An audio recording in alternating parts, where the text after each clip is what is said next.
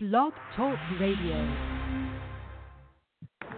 We assembled here today are issuing a new decree to be heard in every city, in every foreign capital, and in every hall of power.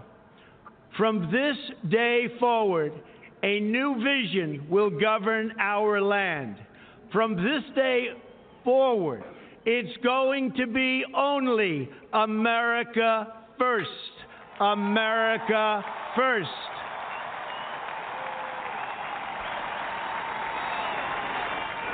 Every decision on trade, on taxes, on immigration, on foreign affairs will be made to benefit American workers and American families. We must protect our borders from the ravages of other countries making our products, stealing our companies, and destroying our jobs.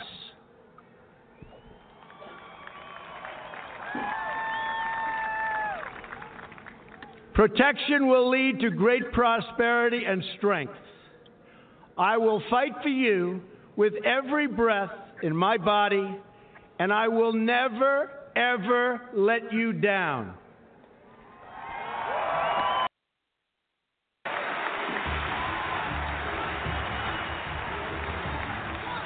I am your voice. So to every parent who dreams for their child, and every child who dreams for their future, I say these words to you tonight. I am with you, I will fight for you, and I will win for you.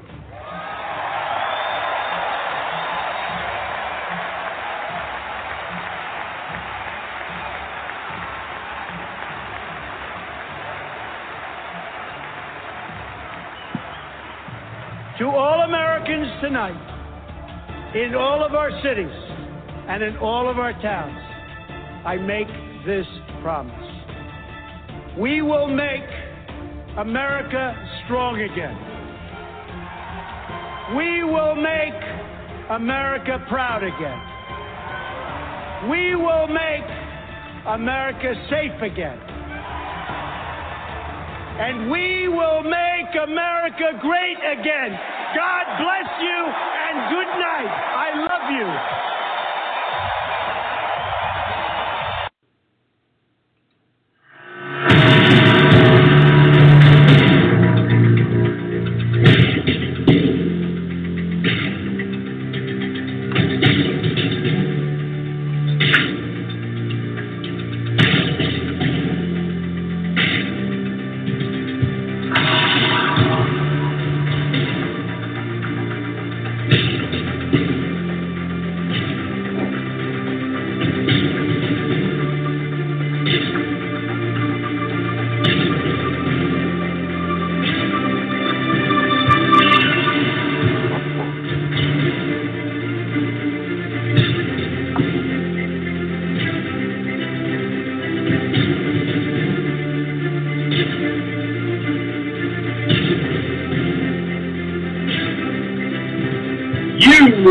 Entering the Rory Sauter Show, home of America's Man of the Hour and home of America's biggest Trump supporter.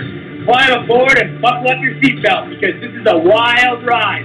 Nothing but unfiltered talk and the hardcore truth. Mega, mega, mega.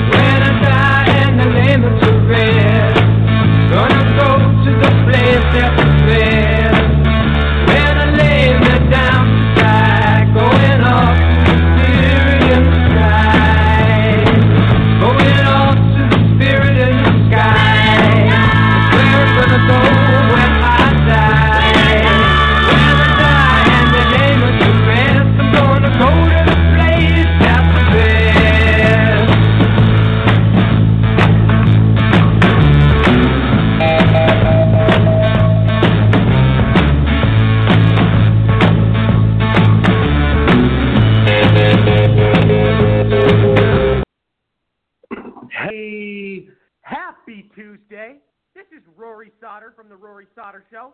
Thank you for tuning in. I'm your host. It is a pleasure to be with all of you. I have missed you since last night. We had a fantastic show last night. First and foremost, like I always do, I want to thank the guests. I want to thank the amazing audience, our sponsors, and my wonderful co-hosts. You guys are all fantastic. Don't forget, we are now listened to and downloadable in 22 different countries, and we are on over 60 online platforms, so you can find us all over the internet. And don't forget, if you miss a show or some of the clips, you can always visit our news media site, TheNextGenUSA.com. Wow, what a show, though, we have for all of you tonight. So much has happened in the news today. I want to welcome my co-host, lobbyist, activist, and political strategist, Josh Calavate. How are you, buddy? Doing really, really well. How are you? Doing well, man. Good to have you here. Great to have you here. I also want to welcome doctor, award-winning speaker, veteran, technology expert, best-selling author, and Arizona Superintendent of Public Instruction 2018 candidate, and currently the Commissioner of Parks and Recreation for Maricopa County, Dr. Robert Branch. How are you? Hey, I'm doing great tonight, Rory. Look forward to talking with you and Josh and all of your guests. Absolutely. It's great to have you here. I want to get into our breaking story. Starting out the show tonight, I really you want to talk about the Russia situation. You know, these Democrats, they just can't let it go. You know, they didn't get what they wished for. They didn't find anything. So what's in the Russia, investigation? And they're pretty sure that Mueller's going to come out with nothing. So what do? Oh, I know. They start going into Trump's personal finances. They start going into his past business transactions. They start doing whatever, looking into what all the deals he did. They're trying to go after his family. That wasn't part of the investigation. It was strictly for Russian collusion, which there isn't any. There's no factual proof. You heard Michael Cohen lie off his ass the other last week in court. And the one thing he didn't lie about, which was somewhat surprising, because in all honesty, he didn't really have much to lose, because he's already in bed with the Democrats and Mueller anyways. But he said he was not aware of any Russian collusion. I know that, his credibility doesn't mean much, but, if he lied about everything else, it kind of puzzles me why he didn't lie about that. But, it just goes on and on. You got Nadler, who's now giving Trump crap and who's going to open a bunch of investigations in the House. Then you have Schiff, little Schiffy boy from California, who is now saying there's direct evidence of Russian collusion. Where, dude? There's none. You guys keep going on this fishing expedition, this witch hunt, and all we keep hearing is how close you are to cracking the damn code. But the thing is, there isn't a fucking code to crack. There's no smoking gun, like you guys always say. It really is like out of control, this investigation. It's ridiculous. Dr. Branch, I haven't had you on since last week. A lot has transpired and happened. What are your thoughts on all this? My thoughts are simple. 81 letters went out today. 81 letters into this witch hunt to continue to go after President Trump. They have a big nothing sandwich.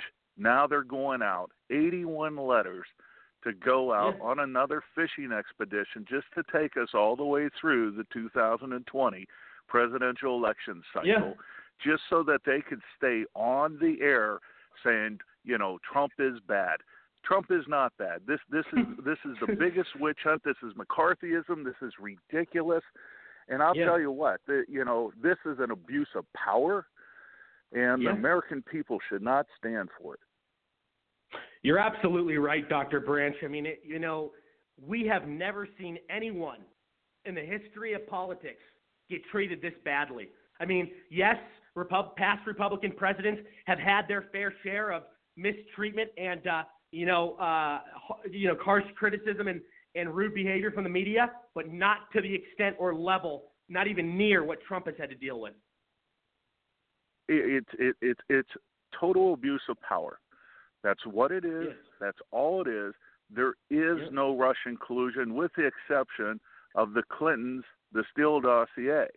That was Russian collusion. And if the Russians are coming, they obviously are not technically a technical foe against us, because it's taking too many years. The Russians are not coming. This Russian collusion is a big nothing sandwich. 3 years ago. The Russians are coming. Well, where the hell are they? They could have been in rowboats. I mean, they could have been in rowboats, Rory. Exactly. Josh, go ahead. You know, I'm just annoyed by all this stuff, to be honest. That's where it's gotten to that point for me. It's just annoying. I mean, here's the deal. I want my old liberals back. Can I get some Obama liberals back? Let's go back to when the things they complained about were, you know, let's go back to the liberals that talked about murdering babies, you know, as well as, I don't know, pushing for LGBT rights that, you know, prohibited free trade. Let's go back to the raising tax liberals. This is getting like just annoying. Like it's just hate Trump. Like I almost want them to go back to some of their old rhetoric, because it's just getting annoying now. Like what we already had them beat up so much on all their other stuff. Now they're just now they're just beating a dead horse over and over and over again. Just let it go, guys. There's no evidence of anything. Listen, whether Russian collusion happened or not, I don't believe it did. But even if it did happen, you got to have proof to do anything about it. You can't just pull a rabbit out of a hat. That's not how it works. Right.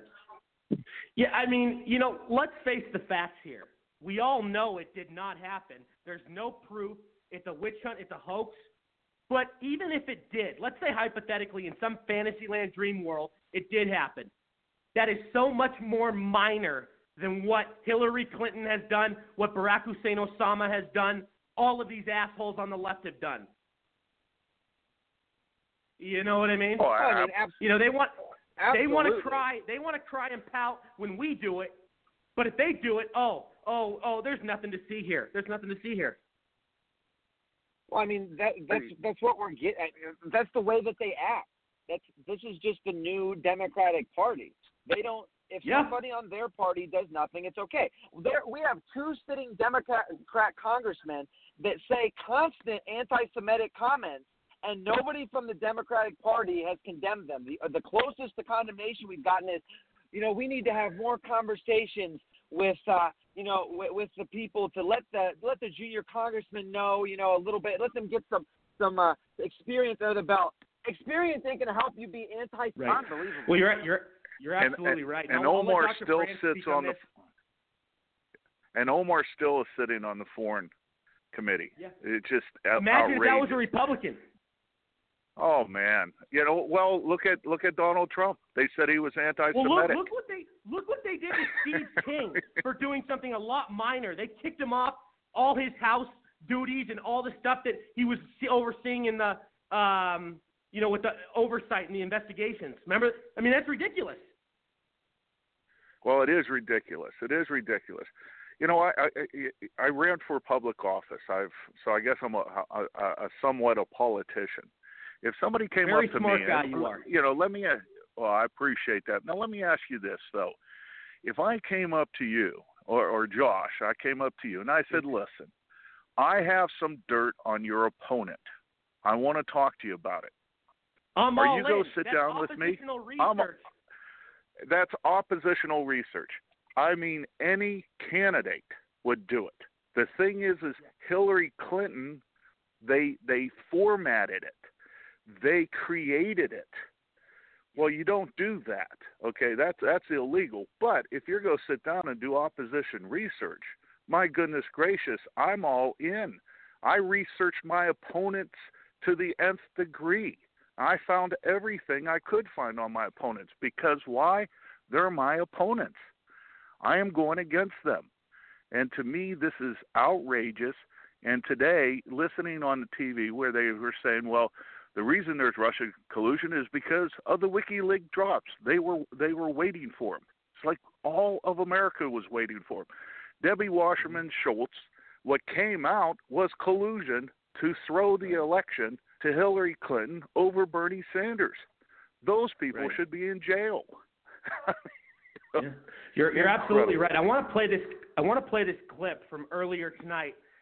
Tucker Carlson puts everything into perspective perfectly on what we're dealing with right now. And, you know, he even says perfectly how the Russia conspiracy is dead. I mean, there's nothing to it left. I mean, it's completely overused. 1-4.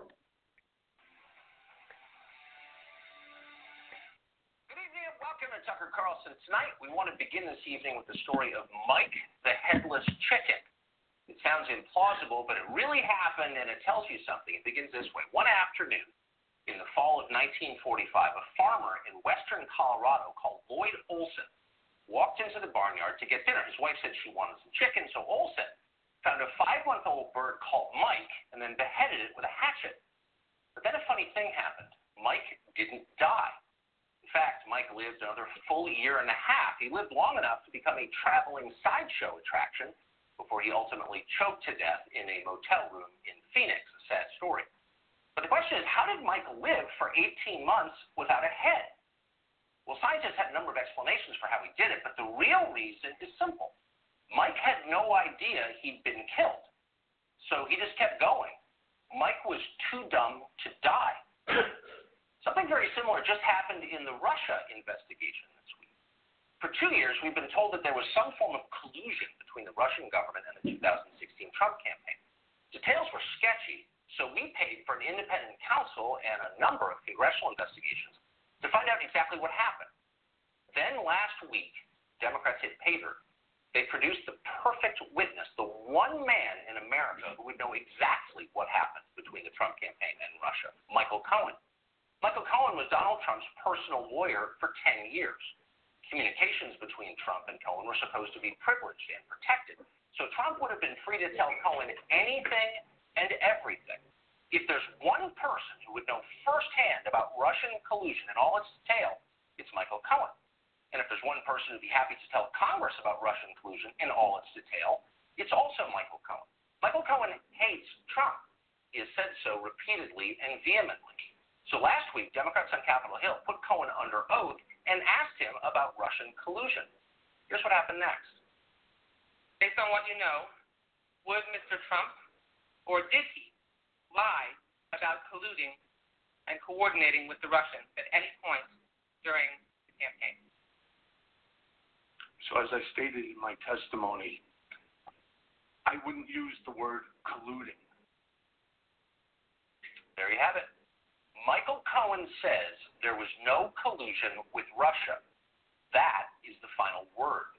After 2 years, the most far-fetched spy story in American history ends abruptly.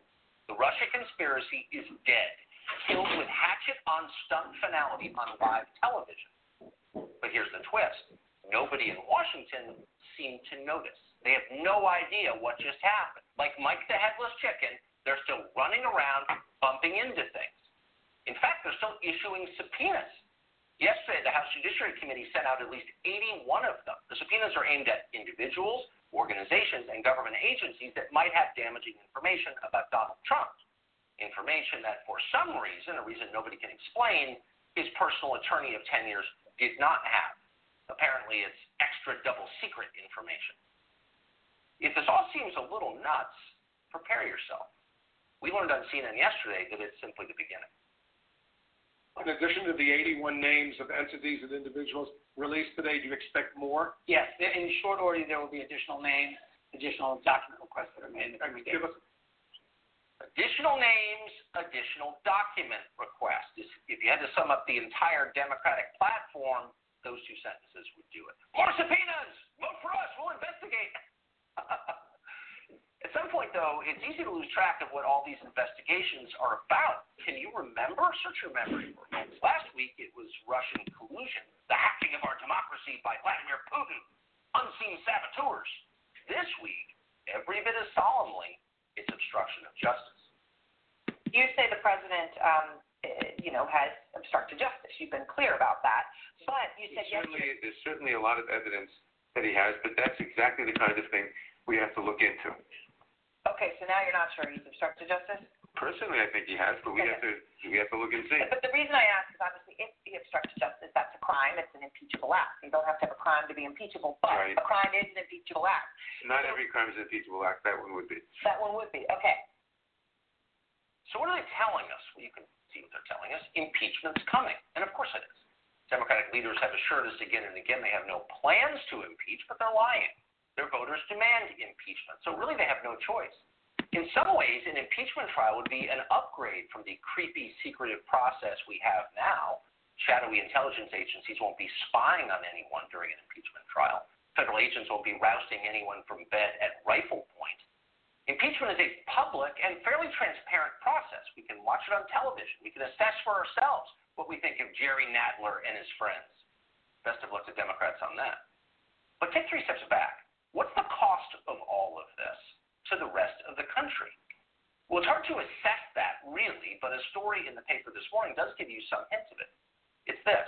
In 2017, the combined death rates from alcohol, drugs, and suicide in this country hit their highest recorded levels ever since record-keeping began. But you know this if you live here. If you haven't been to the funeral of someone who's died from booze, drugs, or suicide lately, count yourself lucky because they're everywhere. The surreal thing is that nobody on television ever mentions any of this. It's like it's not even happening. Maybe that's because in their world, it isn't happening.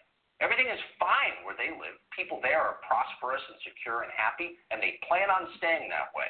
They resent any attempt to remind them that in the world beyond the coastal cities, America is killing itself. That means the people who built this country are dying. The people in charge of this country are ignoring them as they die. You've got to wonder how long this can continue. It's too frivolous. It's too dishonest. They keep telling us the only thing that matters is Trump. They know that isn't true. They just don't want to talk about the rest of it because they're implicated in it. Very true. Very well said. I mean, you know, he really put it into perspective. I mean, he's absolutely right. You know, this is the way the Democrats are going along with things. It's all about Trump. It's all about whatever they can do to make Trump look bad, that they know they have nothing on him. They know there's nothing there, you know, because if there was, it would have been out way before Election Day. The last person they wanted in the White House was Trump. But the reason the Democrats are doing this, it's very obvious, is because their sheep are oblivious to reality. Their voters don't understand that this is a complete scam and a fake witch hunt. It's a complete hoax. But these CNN watchers and these MSNBC watchers are so fixated on Trump being impeached because these politicians keep saying it on the left that they are so stuck in a world that I can't even fathom it. Dr. Branch, what do you think? What are your thoughts? It's hard to fathom, but I also want to say that there's a lot of swamp on the right, or excuse me, Republicans. That also want to see this happen, and that's the reason why you're not hearing a lot of opposition, and that's just the crying shame. Yeah. You know, I'm looking at the 2020 election. I'm looking at next year. You know, going into this somewhere around March, April, just having this big impeachment hearing of nothingness, and it's why to get the opposition. To get Trump out and get the Democrat elected. I mean, this is orchestrated. I mean, if people don't see it's orchestrated, they are Mike the Chicken. And I'm just letting you know right now, they are not focused. They do not see what's happening. And to me, that's a crying shame. It really is, because you have these channels and these people on CNN and MSNBC. A lot of them know it's not true, but they know their audience is going to eat it up. So it's like, do whatever gives you highest ratings. You know what I mean? What makes you the most money on your network, which is sad because it goes to show that journalism these days is truly dead and gone. It's all about opinions. That's all these people write about. It's like they're writing a story. It's absurd. Josh, go ahead, and then I want to play another clip. Yeah, I'll just go real quick. I mean, this is what happens when the media does no longer is, you know, upfront and honest about things. When you have, like I've said on this show, you know, this is the 3rd time I say it, when you have people who are no longer investigative journalists, But an investigative activist, this is what you're going to get. You're going to get opinionated pieces. You're not going to get any actual reporting of any truth. You're just going to, you're only going to, the only thing that's going to be truth is the things that fit their narrative. Everything that doesn't, you're not going to hear about. If somebody really needs to shut this down, you know, it's really over the top. You know, Trump has been patient long enough. You know, he's been calm. He's been relaxed for the most part. You know, he has nothing to worry about, and he's given them so long. And you know, he makes a great point when he says this. He makes a great point when he says this is presidential harassment. What they're doing to him is total harassment. It's absolutely disgraceful. I want to play Gowdy was on earlier on Fox, and he describes this Mueller probe and you know how corrupt Comey is with what Comey's trying to do right now with the investigation.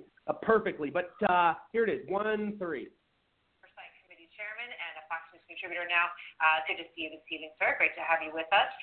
So he's arguing that because this is of such great public importance, as the Clinton investigation was at that time, because it was in the middle of an election, that it is incumbent upon these officials to make sure that they come forward as he did and share everything with the public. What do you think? The purpose of the criminal justice system is not transparency. It is due process, and it is fairness. If the purpose were transparency, the grand jury would meet in public. The trial jury would deliberate in public. All of the witness interviews would be done in public if the purpose were transparency. The purpose is fairness. Ultimately, I hope the report is released, consistent with classification. I don't want any classified information out there. I don't want grand jury material.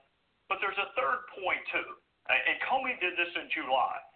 He held a press conference and laid out all the evidence he had on someone that he wasn't going to indict. The Department of Justice does not speak through press conferences. They do not speak through reports. They speak through indictments. So on the criminal side, if you have enough, issue an indictment. On the counterintelligence side, if you have information about what Russia did in 2016, release that, as much of it as you can, but don't conflate the two. Yeah, that's very interesting. And it's also interesting to remember that Rod Rosenstein based the memo on which James Comey was fired in part on exactly what he did on that day on July 5th, correct? So did Michael Horowitz. Michael Horowitz is as straight an arrow as you will find in Washington. And the Inspector General took great exception to the way Jim Comey, just like in his op-ed, I mean, he does it all the time. He thinks that he is the arbiter and author of the rules, and he's not. You cannot besmirch people's reputations. The Department of Justice cannot do it at a press conference or report. If you have enough information, indict them. He didn't have enough to indict Hillary Clinton, he didn't think. So he held a press conference that was even worse than a trial because she doesn't have a chance to defend herself. I mean, we all listened to every word of it. We were hanging on every word, trying to figure out where he was going, what he was saying. He was building the case one after the other. It felt surely he was going to indict based on everything he said, and then at the end it was like, you know, like a twist in the story, but no prosecutor would bring this case to indictment. So, I mean, it's very interesting to see him giving advice for how this process should play out. To Adam Schiff now. Speaking of no prosecutor, no prosecutor would have a press conference like the one he had either. Okay. Fair point. So Adam Schiff says that he thinks that the president, no matter what happens, should face jail time when he leaves office. Wow. He's been obviously very, upfront about his feelings about the. He's so full of shit. You say he's been over his skis on it. What about the fact that he says that the president should do jail time? Without a trial, without an indictment, without a burden of proof, does Adam just want him to go straight to jail? None of the due process that's afforded everyone else in this country, no presumption of innocence? How about that, Adam? How about a presumption of innocence? Is that okay for the president, or you just want him to go straight to jail? I think it is reckless and irresponsible, especially for a former federal prosecutor, which is what Adam Schiff was, or Jerry Nadler, who's the chairman of Judiciary. Nadler said over the weekend the president's committed a crime, obstruction of justice. There's been no trial. There's been no determination by 12 of your peers. There's no judge involved. Schiff says there's a very real prospect he's going to go to jail, and Nadler says he committed a crime. We haven't even read the report yet. There's not one single sentence of the Mueller report out, and one of them got him convicted, and the other one's got him in the Bureau of Prisons. Well, Jerry Nadler said that the investigation was not wide enough in the scope, the Mueller investigation, so they want to make sure that they can expand it as they move forward on all these investigations that they're doing. I want to get your quick thought on a completely different story out of South Carolina tonight, because it's just unbelievable. The mayor of Lamar, South Carolina, Darnell Byrd McPherson, claimed to be a victim of a hate crime. This seems to be going around. Here we go again. After she woke up and she found a strange yellow substance, and I think we have pictures of this, if we can put them up, caked all over her car. She was trying to figure out who would do this to her car, slime her entire car with all of...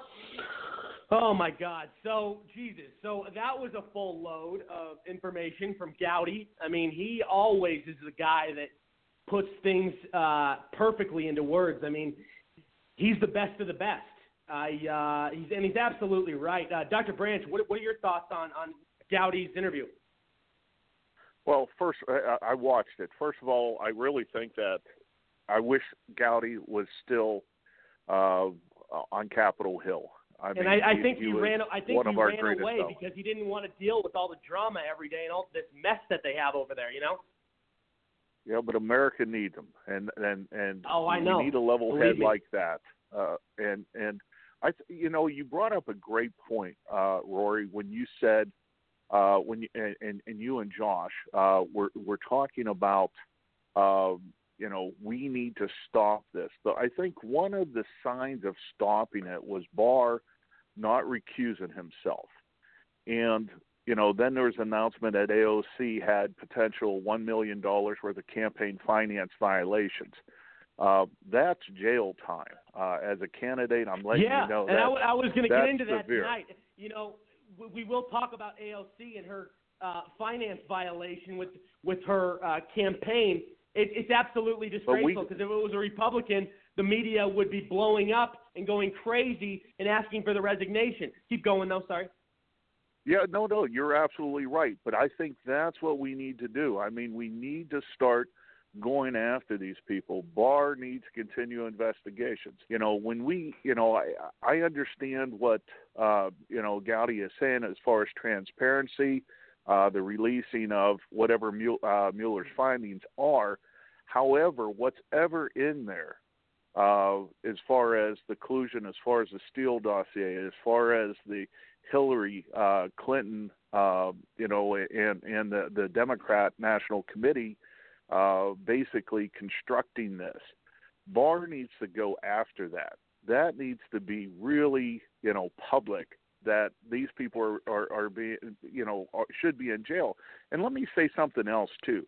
Those 81 people that were sent letters today all have to go get lawyers now. I mean, that is going to ruin some of these people. I don't know about you, but if somebody came to me and said, okay, now you got to have $1 million worth of legal fees, that would destroy a lot of us. Well, for example, and they don't care who they're destroying. Flynn. Oh, exactly. Well, I mean, but they're going after it. They're going to destroy people, and they don't care. This fits their narrative. Right. And now we don't know what's going on with Roger Stone, because apparently Roger Stone, I'm sure you've read the report, he put something on social media, and it may have violated his order, which means jail with no bail. Did you hear about that? I did hear about that. Yeah, the judge has to review it before they make the decision.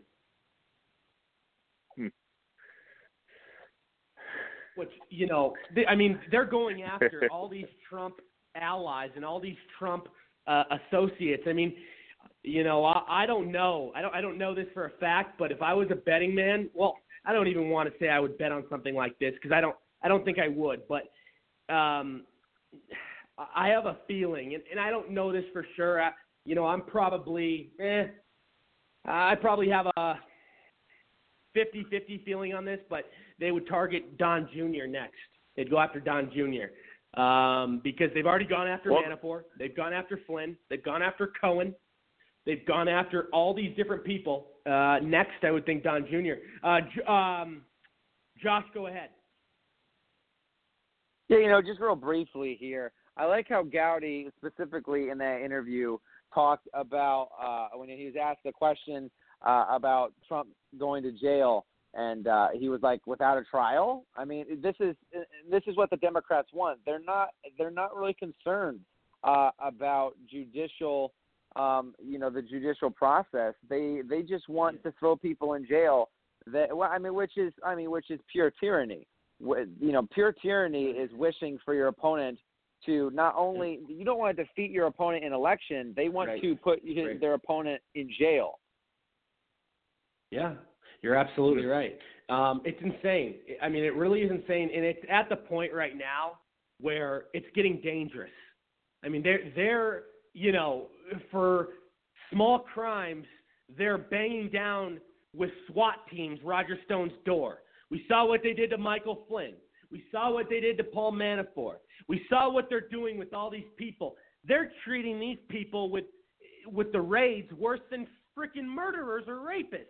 I mean, this is absolutely insane. And it, the people on the left eat this shit up on their networks. They watch it and they're like, oh yeah, here it comes.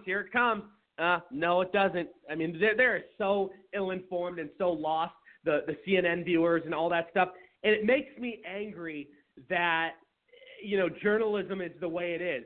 You can basically say whatever you want in a story. Doesn't matter if it slanders people, doesn't matter who it hurts, doesn't matter who it, whose life it messes with. It's all about, getting the most ratings, getting the most reviews, having people see your thing first. It's sad. It's sick. It really is sick. I do want to go to commercial. We will be right back, and we have a lot more to talk about. Would you know what to do in the event of an active shooter, a terrorist attack, or an unforeseen altercation? Whether at home or in the workplace, SkyRays Security can train you and your employees how to defuse a potential violent situation.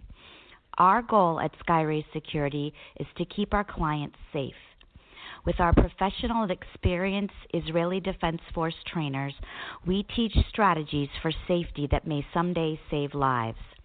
Sign up at SkyRaysSecurity.com for our workplace violence prevention and training classes, or call 240-888-0682.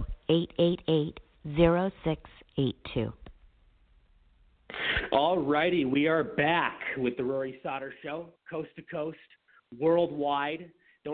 Don't forget that we are listened to in 22 different countries, and we are available on over 60 platforms online. So you can find us all over the internet. I do want to welcome a very special guest of ours, great man, very popular guy, ISIS escapee, Islam expert, activist, and best-selling author, I.Q. al Rassooli. How are you, buddy? Very well. Thank you for having me. Well, thank you for coming, man. Thank you for being here. What's going on? What's new? Well, everything is new in America. Every single day they are starting something against Donald Trump, and they're ignoring the more important items happening in the world. I mean, to ignore the fact that it took infinitely more courage to walk away from a peace talk that was orchestrated and made into a circus than to actually sit down and make a deal with the devil. The news media was concentrating on something much more stupid. It's amazing what's happening in America. It's really sickening. Yeah, I mean, I don't know really how to describe it. It's one of those things, IQ, that total communism on the left and the media stations have dominated many parts of our culture, and people are too stupid to turn off CNN and MSNBC. You're absolutely right. I mean, I've been saying it for, God knows, for the last 2 years. 49% of Americans are brain dead. Because realistically, with the behavior of the left at the moment, that they want open borders, they want no security for Americans, they care more about the lives of illegal immigrants than about the lives of Americans unborn or going to be born, I would have expected 80% of Americans would be outraged, but they're not. And meanwhile, the people that want this are the elites, the ones that have million-dollar mansions, the ones that have private planes, the ones that don't have to deal with everyday middle-class citizens and don't care, quite frankly, what they want. That's their mindset, these elites. It's all about power. And correct. But where is the American average? Where is the average American? Where are the decent Americans? Why are they rising up? I don't get it. Honestly, I don't. I don't get it. Yeah. Sorry. No, I hear you. I hear you. You know, IQ, I think I really want to, you know, get into a bunch of things with you. I have a bunch of things to ask. But quickly, I want to get into this with everyone talking about this topic that is very important. And it was going around today in the last couple days, the situation with Trump's national emergency. Apparently now, and this is total betrayal, this is total slap in the face, the Republicans have enough votes to turn down Trump's national emergency. And you know what? Trump and even Lindsey Graham made a statement today. The people that are going against Trump are going to have hell to pay. They're going to have hell to pay because Lindsey Graham has apparently been in close contact with Trump. And let's say Trump's not a very happy guy right now, that there's backstabbers that are going against him in Washington. And this is perfectly a normal crisis. And it's a constitutional crisis. And Dr. Branch, you made a great point about how this is truly a constitutional crisis on Facebook today. I happened to read, I follow your posts. It's all, they're always very articulate and brilliant. But please, give us your thoughts. I know you were arguing with someone that didn't believe, you know, that was the right thing to do, but you gave him a great answer. Sorry, go on. No, go ahead, sir. No. Honestly, I thought it was addressed to myself. I'm sorry. Go on. IQ, first of all, great talking with you Dr. again, Branch, IQ. Thank you.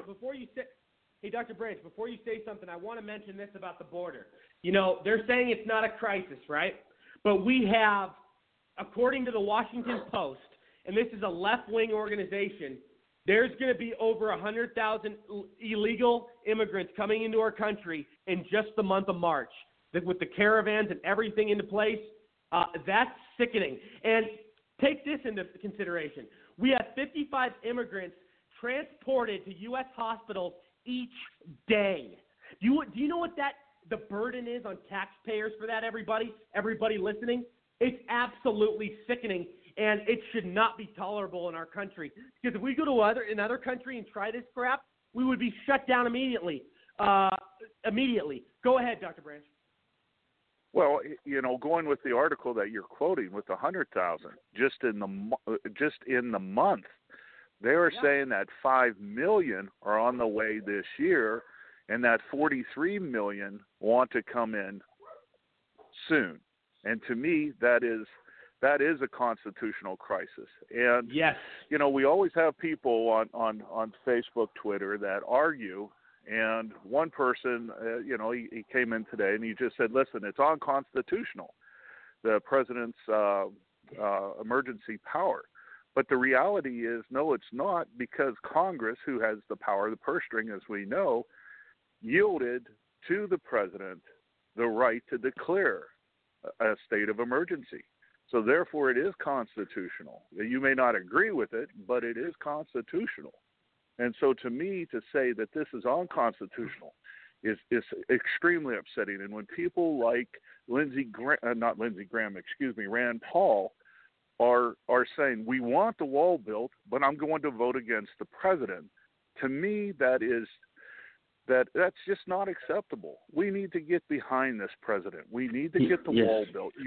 You quoted Tucker Carlson of, you know, the amount of people with suicide, alcohol, and drugs. Yep. Yeah, they don't talk about it. Are at a record high. Where it's all coming in from. I mean, look where the fentanyl and everything's coming in from. Yep. We have to stop this. This is a crisis, and we need to start. This is an emergency, a national emergency. We need to step up, be with the president. And to me, there's no two ways around it. You're absolutely right. And let me say this. You know, this absolutely is a crisis, because just yesterday, and this is one report among millions, but just yesterday there was somebody going through the port of entry, illegals from Mexico, going into the U.S. with $3 million worth of drugs. I mean, this is not okay. This is a constitutional crisis. When you have people that are flooding your borders and coming into your country illegally and killing people, raping people, not all of them, I know that, but I read every day about a new illegal alien committing either a rape crime or a murder crime or some sort of violence, and I'm not kidding. Anybody will probably concur with me and agree with me that's a conservative because they read the same thing I do. And even people that actually want to know the truth will agree with me. But here's the fact here, is that there is so much opposition against this president in every single aspect, even people from our own party. But what bothers me a lot is that the Democrats always stick together for the most part. Our party is divided, especially with the people in the Senate and in the House. You have so many people that are going against the president, and I would call a state of emergency, too, a national emergency. I think it's absolutely necessary because Trump knows people are going to go against him in his own party, and he has no choice. This is a constitutional crisis. There's no going around it because, he wants his agenda, and we need to put America first. And this is just common sense.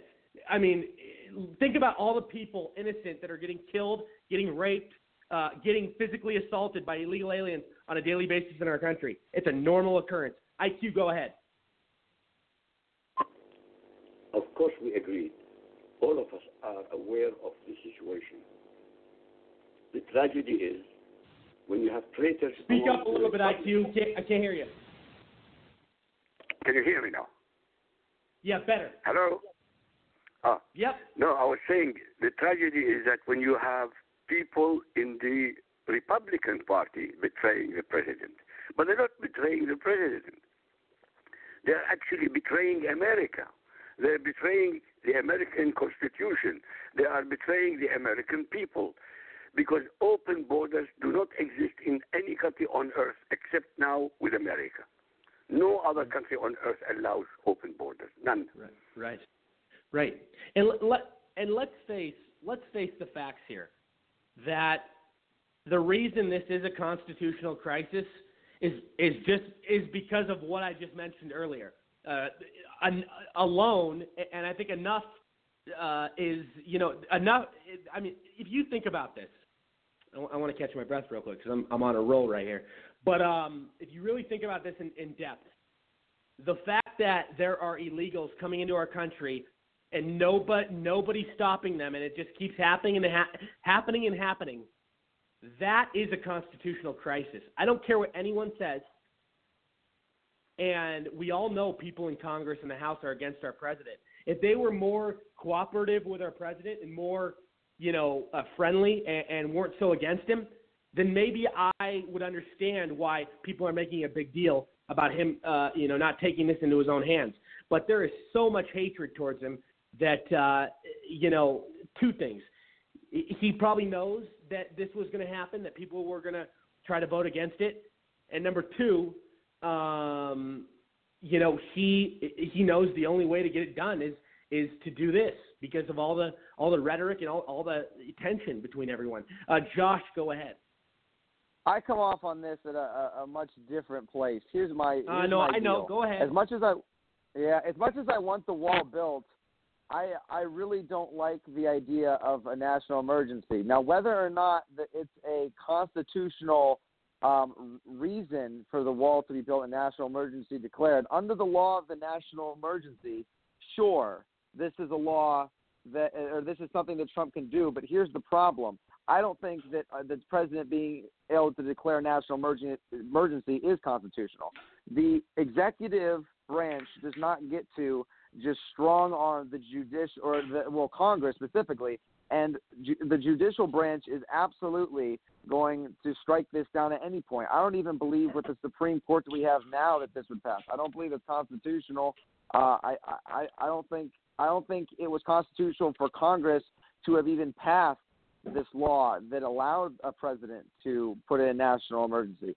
And honestly, I agree with Rand Paul in a lot of ways because Rand Paul says when Obama used his executive powers to do all kinds of terrible things for this country, unconstitutional things.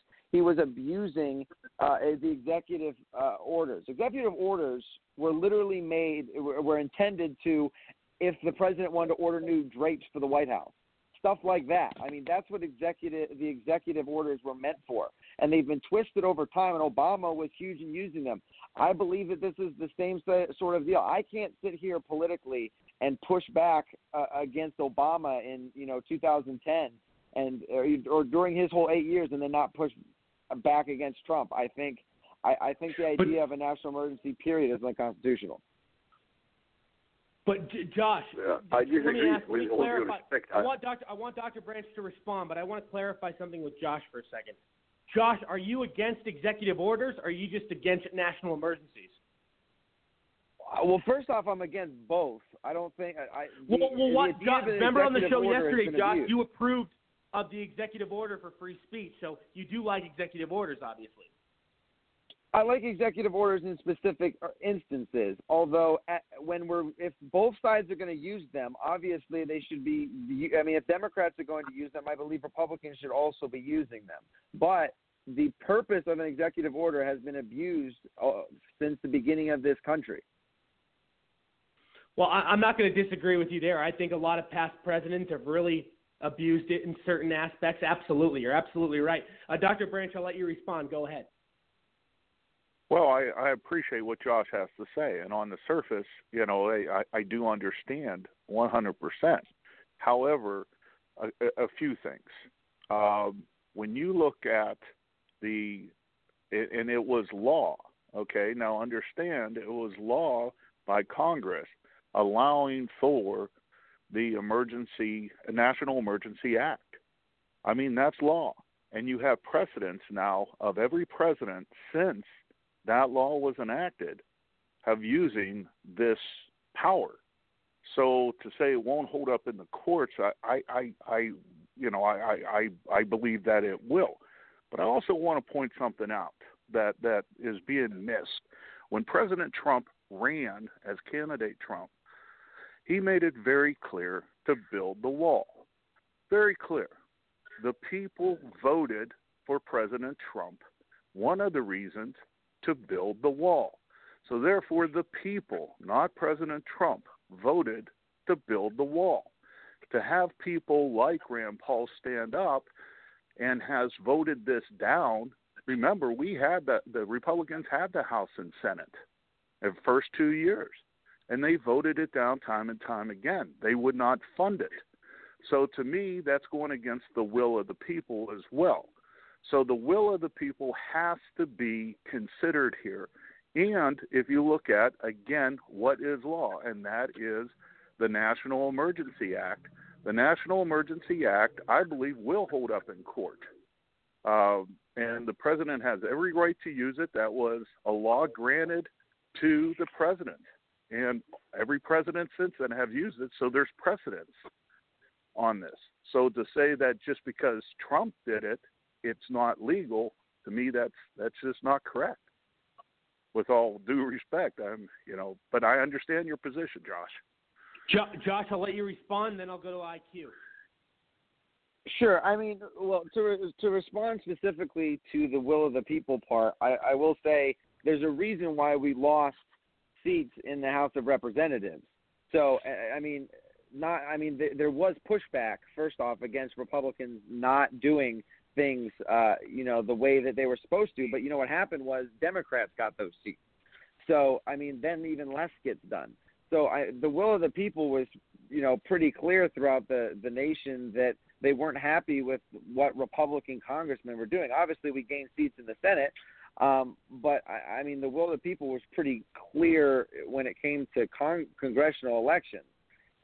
Obviously, on the point of precedent, I'm not as concerned as and obviously I didn't bring that up in my rant a couple of seconds ago. I see what you're saying, and I agree with you. I'm not concerned about the precedent because, listen, the way it is first off, what Trump's doing with declaring this national emergency isn't hurting any precedent anyway. It's kind of a non-issue in my opinion.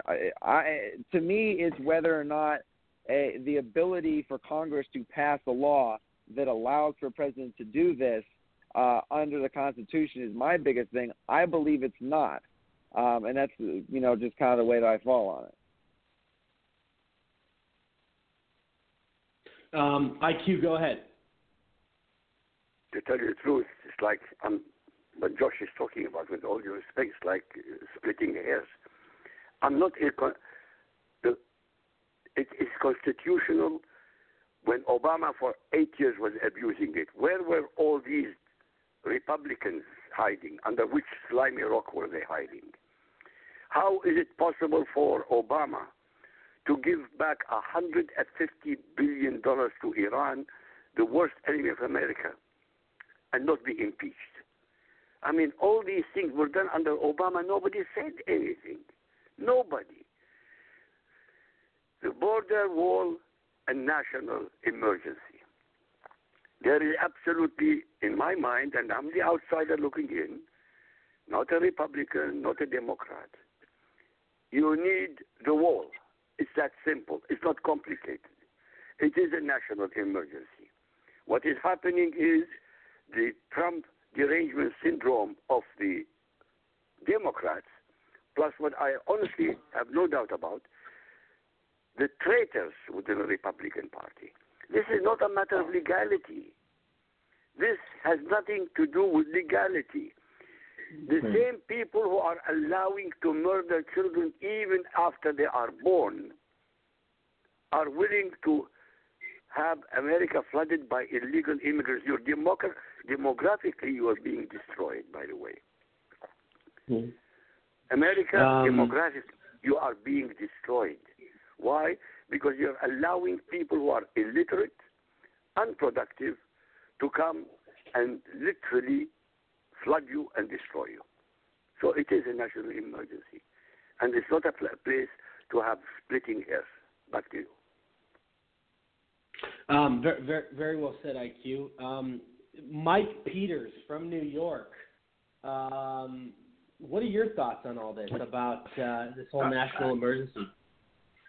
Oh, you got me at a little bit of a disadvantage. I was tied up at work, so I couldn't get in, call in right away. But I heard bits and pieces and a little bit about Congress and everything else. And I think we more or less let Congress go because, as was mentioned earlier, a lot of the people weren't functioning, and we didn't want to spend the money. The party didn't want to waste the money. Let the Democrats waste the money, and they wasted a lot. They spent a lot of money to be able to essentially buy Congress, but they didn't. Anything they tried for the Senate was wasted, and there were people that were retiring from Congress, so we understand that. But he's right. The other gentleman was right. Where were they when Obama was doing it? I think that no matter what Trump does, as we all know, it's going to be criticized. I think he's within his rights of claiming that and saying that it's a national emergency. I see no problem with it, and reassigning the money and taking the money from the Department of Defense and using it where it's needed the most, which right now is with that border wall. And so I see no problem with it. But, of course, anything he does is going to be criticized and looked down on. So. Yeah, you're absolutely right. Rory, real quick. It's one of those. Yeah, go ahead, Josh. You know, here is the situation that we have on top of this, too, and to push back on some of my own comments in all reality. The biggest problem with the people that are either pro-national emergency or against it, the reality of the situation is that Republicans right now and in the past have only cared about the Constitution when it suited them.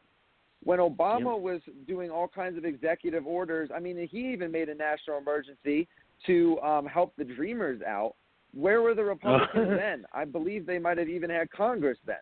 So this all is the rhinos. Even though I am for the constitutionality and I'm not backing down from those comments, but the situation, the reality is, Republicans have been extremely poor on actually doing things about constitutional abuse in the past. So it does seem a bit hypocritical of them all of a sudden to stand up now for a situation that really does matter. Yeah, you're absolutely right. I want to let Dr. Branch respond to that. Go ahead. I really appreciate Josh and for our guest Annette. The conservatives and the Republicans, we always like to be on the side of the Constitution because I'm a constitutionalist. So we like to be on that side. And, you know, I'd be the first one to say that this state of emergency would be unconstitutional if it wasn't for, you know, the first branch of the government yielding to the second branch this power.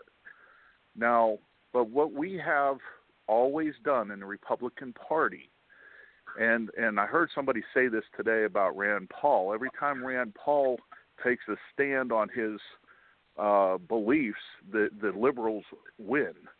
And to me, if I look at, for instance, the rules in the Senate, the rules in the Senate with the Obama administration went to a simple majority. However, as soon as Mitch McConnell got in, we went back to 60 votes. And to me, that's Republicans standing on their principles, which is great. However, historically, it's always came back at us.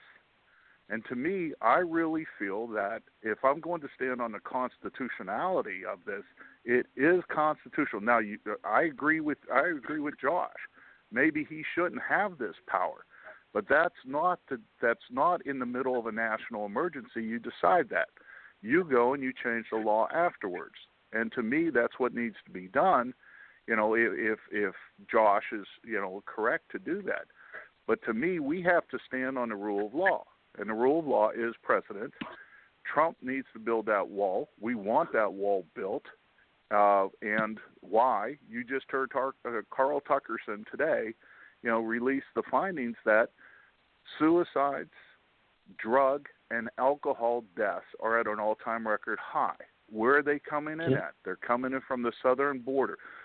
The children that are being given contraceptions, the girls, because they know darn well that these little girls will be raped on their way to the United States. That has to stop. We have to stop this. This is a crisis. You know, and like IQ said, when you start bringing people in that are against your country, philosophically, they're against our country with the socialism and communism, and we're just allowing them to come in. That's the reason why, you know, from the Sudan, we got an Omar now in Congress, the anti-Semitic Omar. And you got people that voted for her. Right. And it just goes to show, Dr. Branch, that this is all politics. This is all part of the game with the left. You know, they're taking on situations that are so radical and so out of this world insane that, you know, some people can't, most people, I mean, I would say majority can't even fathom some of the how far left these people have gone and how there's no moderate left in the Democratic Party. I mean, that the Joe Liebermans, JFK was more of a conservative Democrat, but like the Joe Liebermans, the Ted Kennedys, those kind of days are gone. I mean, those aren't really, you know, It's interesting. I got to take a quick commercial break. We'll be back in about a minute, and we will talk more, everybody. Stay with us. Is video a part of your strategy for 2019? Hi, I'm Rob Hicks with Hicks Video, your remote video production specialist. Using equipment you already own, I help you deliver high-value videos to your audience. From interviews and demonstrations to online meetings and trainings, I work with you to shape your stories and subjects that demonstrate your subject matter expertise. If you're a product specialist, sales executive, or business owner, we make video production simple and affordable. We do this so that you can make videos on a regular basis, whether it's daily, weekly, or monthly, to communicate about the topics and discussions that are important to you, your audience, and your business. To make your videos, we use HD video conferencing that allows you and your guests to connect to our studio from your home or office using your laptop, phone, or tablet. Once you and your guests have connected to our studio, we do all the rest. We take care of the TV graphics, the intro videos, the outro videos, the music, the behind-the-scenes production, everything that it takes to either live stream or locally record your video for post-production editing to social media, whether it's YouTube, Facebook, Twitter, LinkedIn, you name it. If you're tired of seeing the empty balloon commercials that are being made by your competition's social media experts, give me a call. I work directly with you, the subject matter expert, to help shape your story and ideas in a professional and polished manner via video. If you're ready to take a deep dive on your expertise and showcase the essence of your business via video, give me a call or connect with me online. I'm Rob Hicks with Hicks Video, the remote video production specialist, the doer's resource for online video production. And we are back, coast to coast, worldwide. Everybody, we are listened to in 22 different countries. And remember, we are available on over 60 online platforms. You can find us all over the internet. I do want to welcome our next guest, very good friend of the show, very smart guy, economist, entrepreneur, speaker, writer for townhall.com, Newsmax, LiveNet, and a professor of finance at Stockton University in New Jersey, Dr. Michael Busler. How are you? I'm well, Rory. How are you? It's my pleasure to be here. Well, it's great to have you here, sir. Always love having you. You probably were listening about the national emergency. What are your thoughts? I want to get your input on this. Yeah, I just caught the end of it there, and I'm assuming that you were talking about Trump declaring a national emergency with regard to the border crisis. And some of the Republicans have enough votes to block it. We were talking about that situation. Yeah. So it looks like they do have enough votes to. It looks like they have enough votes to block it. Now Trump will veto it. I doubt the veto will get overridden. Then of course you still have to deal with some of the issues in the courts yet. So it's really a very tricky question. I think by any objective look at what's happening at the border, it clearly is an emergency, and for all the reasons everybody says, it clearly is an emergency. The proper way to handle this would have been for Congress to appropriate a proper amount of funding to secure the border, which, as all the guests have said, is really what the majority of the people want. Now, unfortunately, Congress didn't do that. So the president, grabbed the money that he did. I think they gave him $1.3 billion, and he grabbed a little bit of here and a little bit there. And he took some out of California's fund. Remember that he took about $3 billion from California. So it's still not going to be enough. So he declares a national emergency. Certainly, it appears to me that he has a right to do that, and there are a number of precedents where other presidents have declared national emergencies for similar kind of things. What bothers the real libertarians, maybe, is that it appears that the president is sort of skirting Congress. The way things are set up, Congress is supposed to appropriate funds to do things, and it looks like that President Trump is going against the will of Congress. And for some people, like Rand Paul, for instance, just on a principle standpoint, he wouldn't be able to support that, and indeed, he isn't going to. I think the bottom line is the wall is being built. The wall will get built, and one way or another, I think Trump will come up with a way to get the wall completely built. Yeah, well said. Well said. I want to welcome our next big guest. That is great, and I want him to respond as well. Popular talk show host, entrepreneur, political activist, and freedom fighter, Will Johnson. How are you, sir? I'm doing great. Thanks for having me. Absolutely, Will, and I'm sure you just had a show just a little while ago. We're talking about right now the national emergency and the situation, how the Republicans basically have enough votes to block it. I know you talked about it on your previous show. What are your thoughts? I think that, first of all, I'm happy that President Trump is putting his foot down with an executive order to get this done. He shouldn't have to do it to protect the American people. That's the sad part about it. He shouldn't have to fight other people in this country to protect the American people. And for him to have to do this executive order he has no choice because right. the Democrats, they're willing to allow people that are undocumented, illegal, to come in and kill American citizens, and he's trying to put an end to it. But you have the left that's encouraging illegals to come and harm people. Yeah. Yeah, you're absolutely right, Will. And Will, you're one of the big activists right now, one of the most popular. You're everywhere online. You're all over. You're in Washington D.C. You're at the border. You know, you're doing a lot of activist stuff. Tell us what's new. What's going on? What are you working on right now?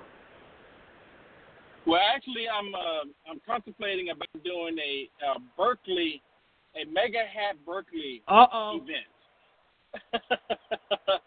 And actually, I just got my new shirt in, and on the front of my shirt it says Mega Country, and I'm gonna wear it with my mega hat, and I'm going to Berkeley, and myself with other black people, showing their support for the President Trump, and to show that just because the liberal media is lying, saying that President Trump is racist, there's those of us out here that don't believe it and know it's not true.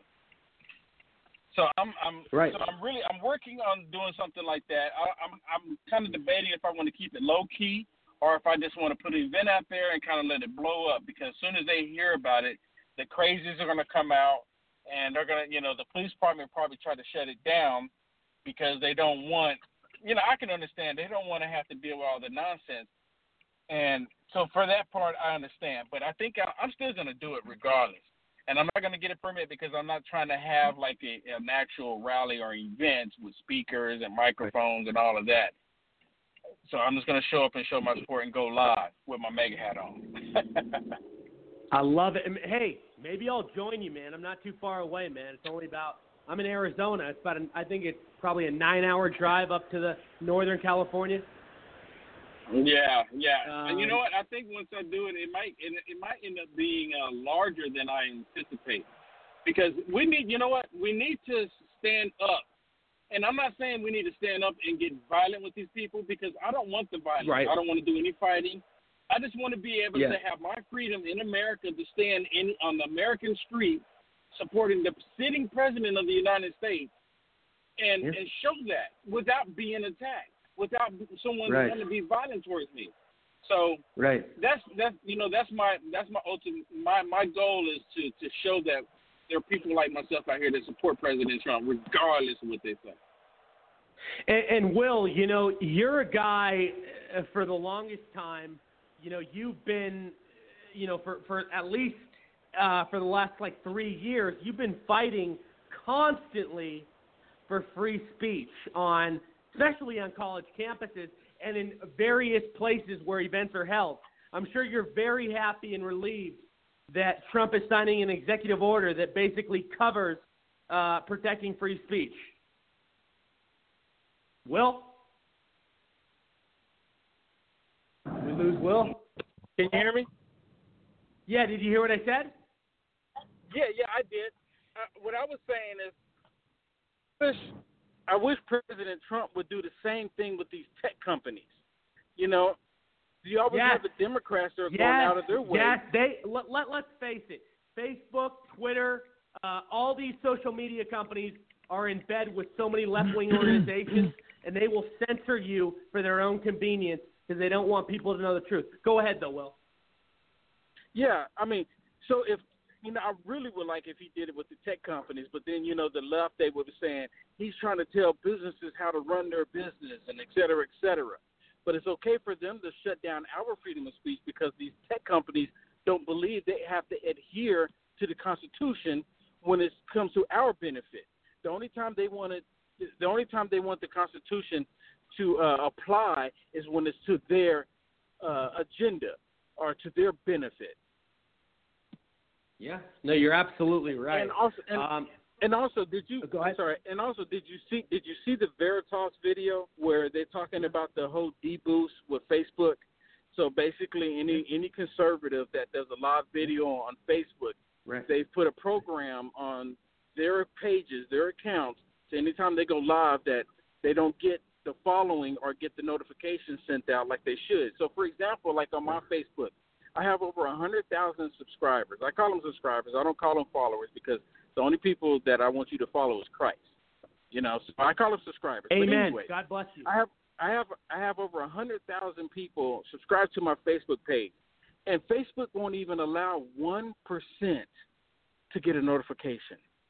I'm not even asking for a lot, just 1%. Yeah. Well, you know, you're absolutely right, Will, and I'll tell you, the censoring is becoming a big issue because that's not part of the platform. That's not part of what signing up for these different social media accounts entails. You know, we're allowed as long as it's not threatening anybody's life or threatening anybody with harm. You know, you have to protect free speech. I mean, that's a given. And for the people that have been kicked off some of these networks, it's for the most pettiest and, like, smallest bullshit you can think of. And it's disgraceful because and these companies, these CEOs, pick and choose, like, for instance, Laura Loomer. They've messed with Candace Owens. They've messed with Steven Crowder. They've messed with you. They've messed with Ben Birchwald. They've messed with so many conservative activists, people that are involved with the Trump team and trying to get more people on the conservative bandwagon. It's like communism with these sites. It's like they're controlling what you read, you know, what you see. It's scary because if it ever gets to that full sort of level where we can't read any more conservative articles or outlets, oh God, I can't even imagine. Yeah, exactly. I mean, so whose choice should it be for anyone to listen to the Rory Show? Whose choice should that be? Should it be up to the tech companies, or should it be up to the individual that wants to listen to you or not listen to you? You know, that's my biggest issue. I mean, I don't force anyone to tune into my broadcast.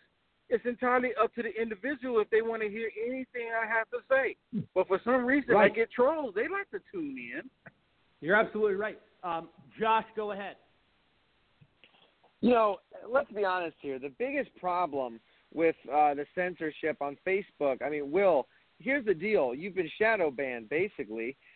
And it's the biggest problem with that is, first off, they're not telling you that they're censoring any of your content or not allowing people to see that, and they're also not telling the people that are following you that they're not allowed to see any of your content. But on top of that, they're also not being open and honest that they are doing this to specifically conservatives or anybody really. It's Facebook sits back and acts like they allow free speech and allow people to express themselves, but the reality of it is they only allow platforms that they agree with. And if you start to gain any sort of following on a lot of these social media platforms, but specifically Facebook, YouTube also, you know, they will shadow ban you or just straight up ban you. Not because of anything you've said that was hurtful towards anyone, that was threatening, that was that was offensive in a libel, a slander type of way. No, they just don't like what you have to say, so they're going to remove you off of it. And something about this needs to change. If Facebook wants to position themselves as, hey, we're going to be biased, and they'll come out and say that, that's fine. But if they continue not to, they need to change their business practices.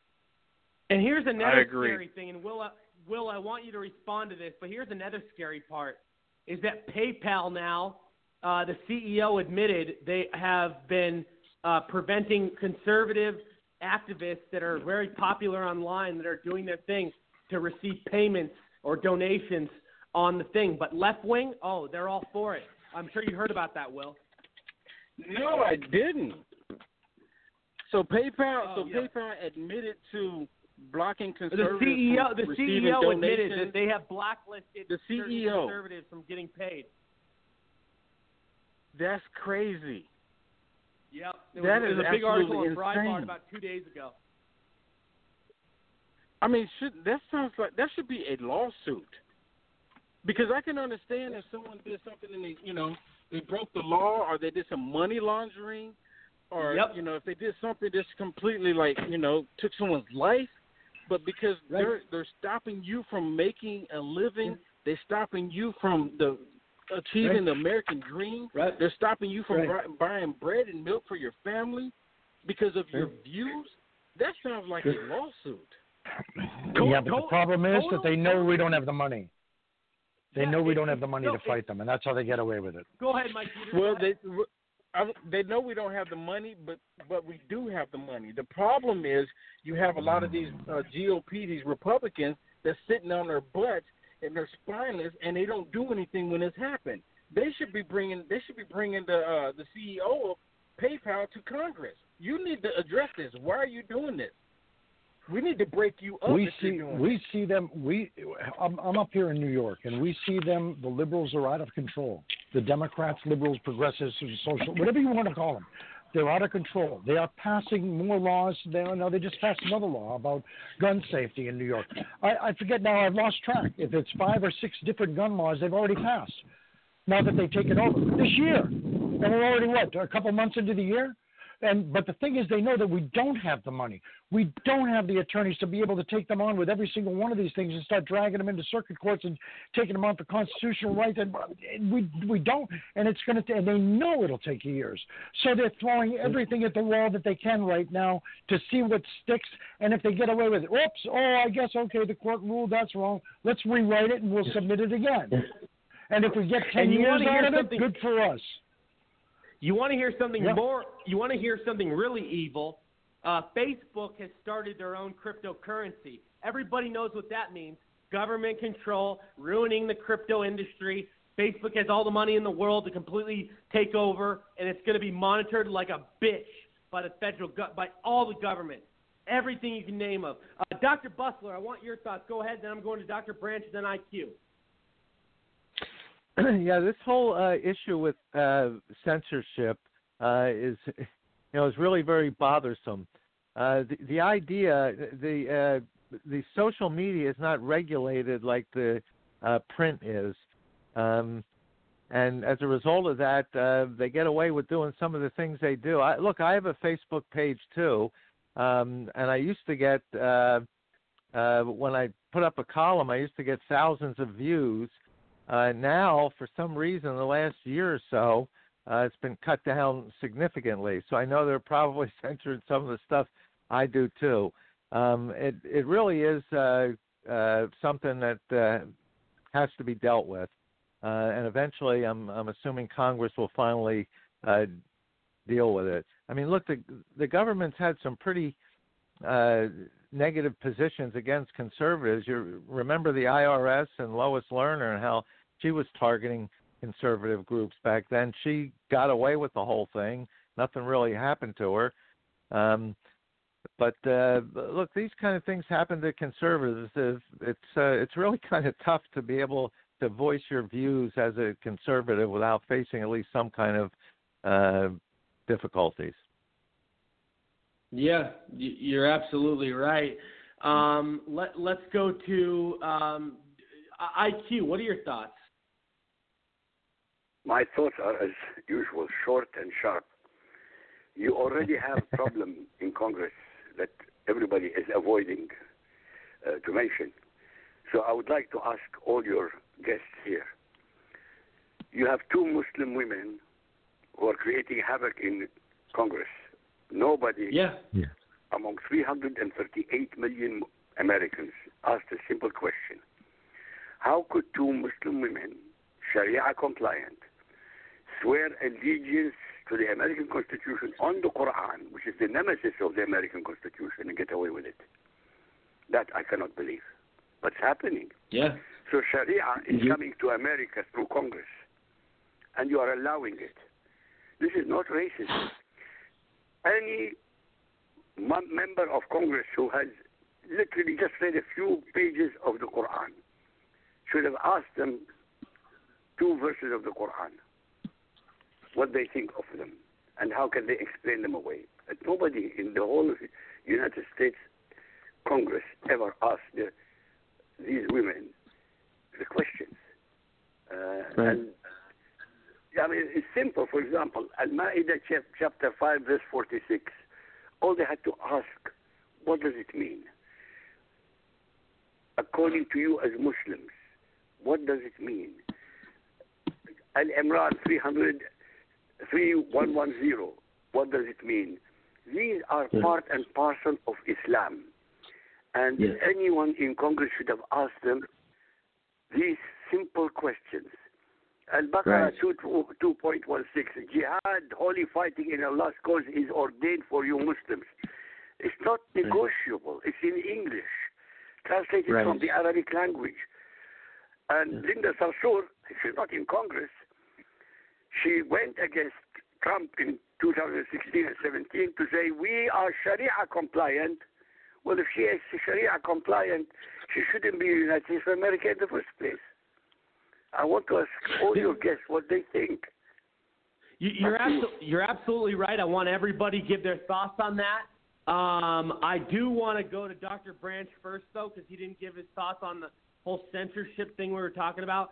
And Dr. Branch, you're very familiar in this field because, you know, you deal with this sort of thing on a regular basis, you know, especially people you know as well. And you were a candidate for office. And, you know, this is obviously a big thing, you know, censoring free speech. Well, first of all, sorry for dropping off here. You guys started talking about censorship and somebody on my fully charged phone, T-Mobile, just decided to drop me. So, but I am back, and I'm still with T-Mobile. But I wanted to say something, though, regarding that CEO of PayPal. PayPal is a bank. Bank is federally regulated. If you find that you have been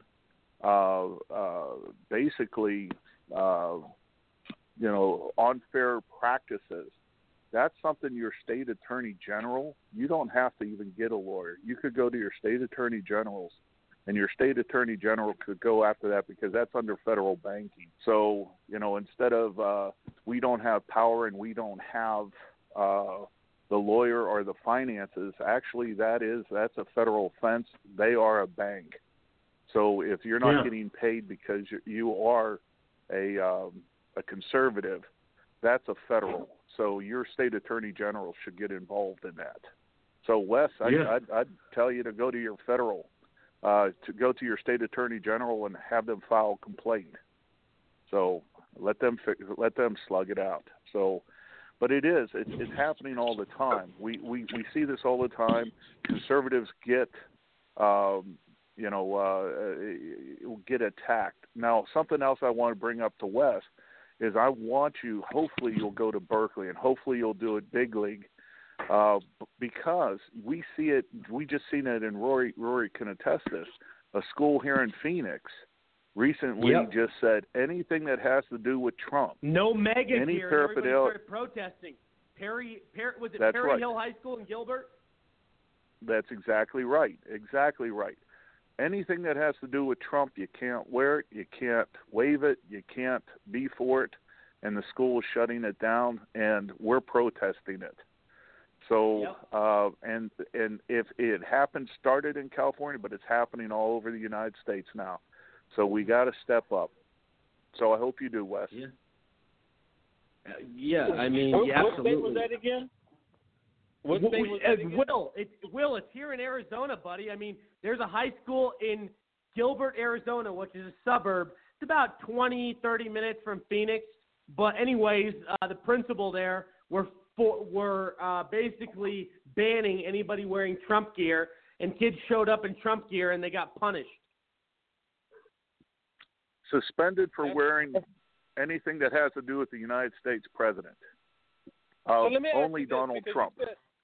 One thing you said that you could go to your state attorney general if, for example, if you know PayPal is forbidding you from doing business because they're federally regulated.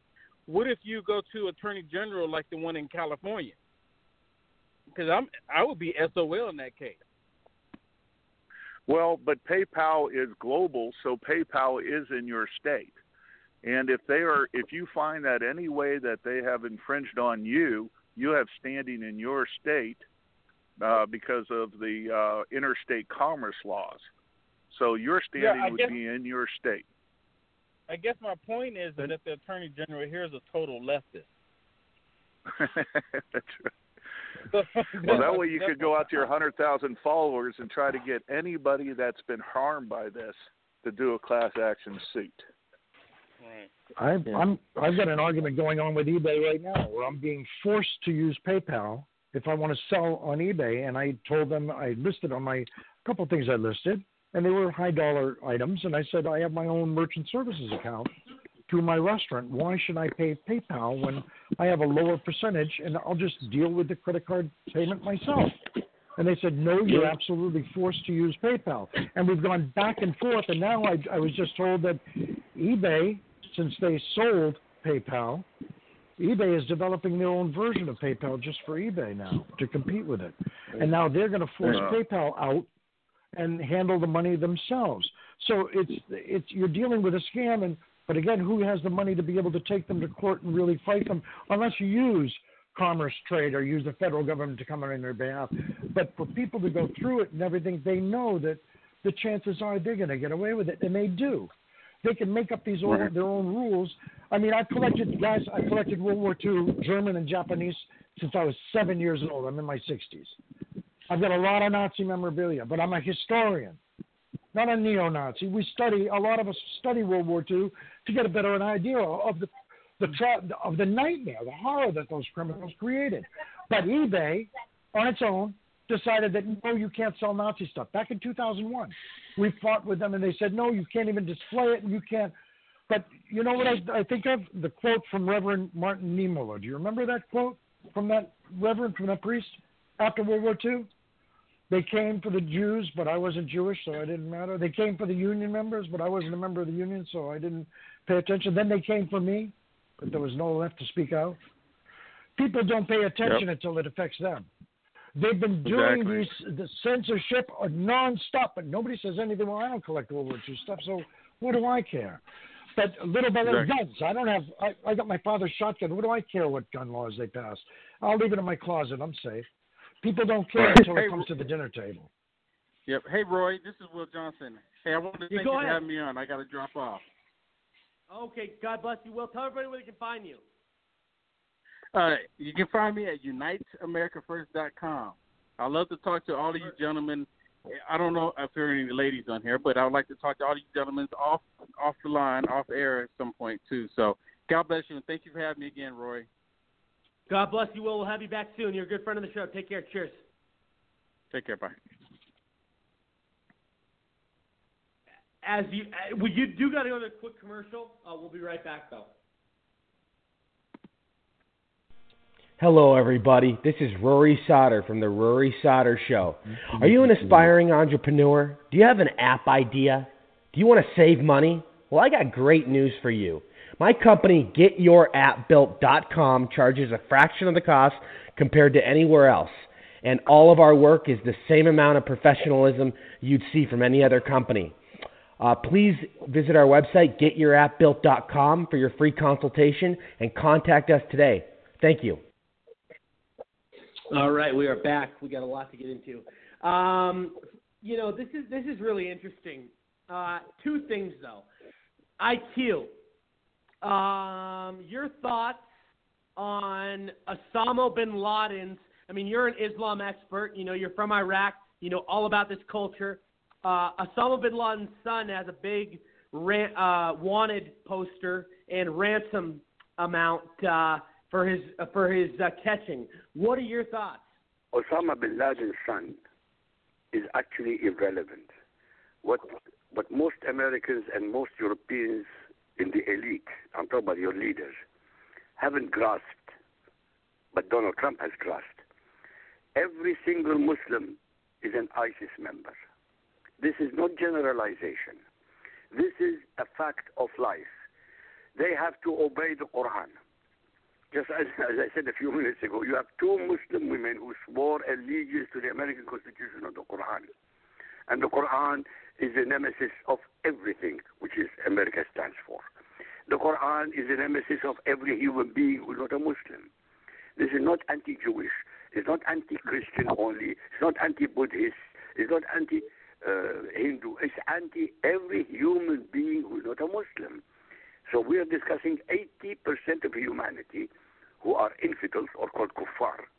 That's a denigration. Of course, we are inferior to Muslims. So when you speak about, when people speak about ISIS and al-Shabaab and Boko Haram as if they are minority, huge mistakes. They are the tip of the spear.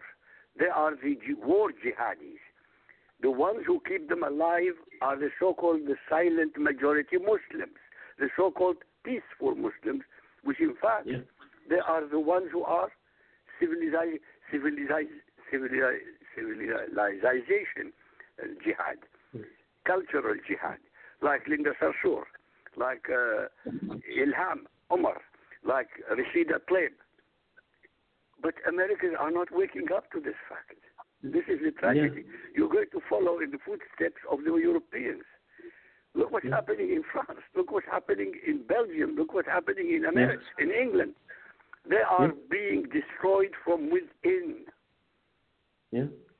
I wanna, I wanna really, ask you about a big headline going on right now, and I think everybody will want to respond to this.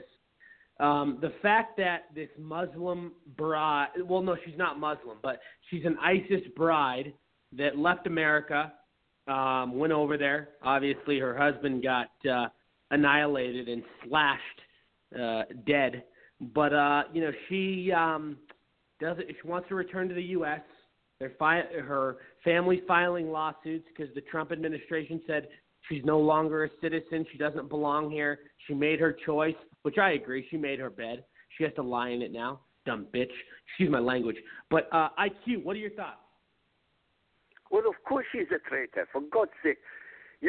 When you see in America, everybody goes to court. But, in fact, only the indecent ones go to court. The decent ones, they don't go to court, unfortunately. You were discussing PayPal. They were discussing other things. You need a class action. You need a class action which will go after them, not for $1 million or $500 million, for billions of dollars, because you can afford it. It can be done. This woman is a traitor. She shouldn't be allowed, and if she is allowed to come to the United States of America, she should be put on trial and checked if she incited while she was out of America. Because some of them were inciting on YouTube, on other platforms, to incite more women to join them and to betray their countries. Then you put her on trial, and if she is found guilty of treason, you know what the law is. Apply it. Nothing is difficult. Yeah. Believe me, nothing is difficult. It's all there. It's black or white. There's no gray area in this case. None. Back to you. Dr. Busler, go ahead. I want your thoughts.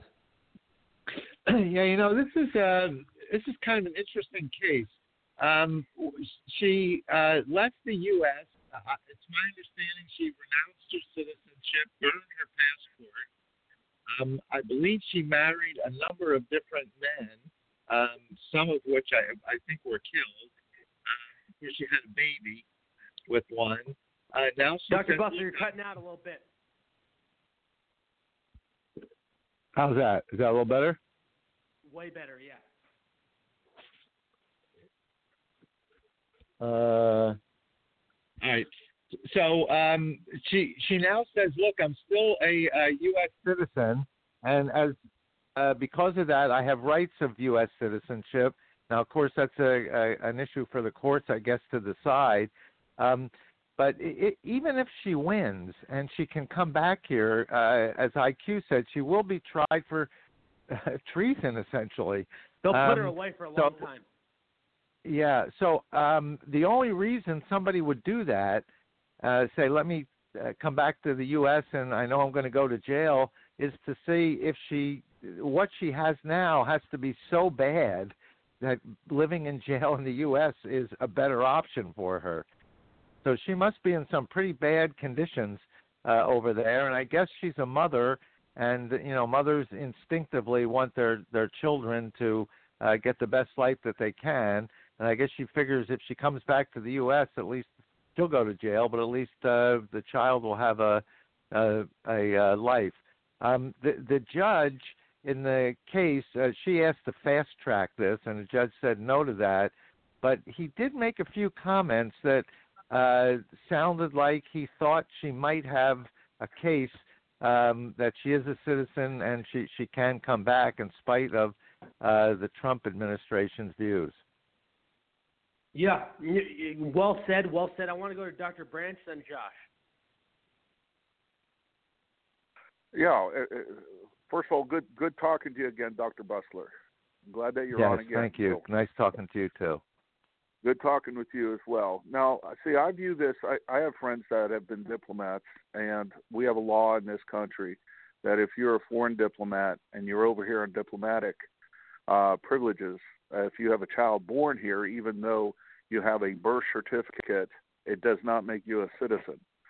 And the argument is a month later or 2 months after the individual was a diplomat, the child was born. However, the law clearly states that it is up to the United States government to change the status, not the individual. So the father can't say, well, I'm no longer a diplomat, my child is born.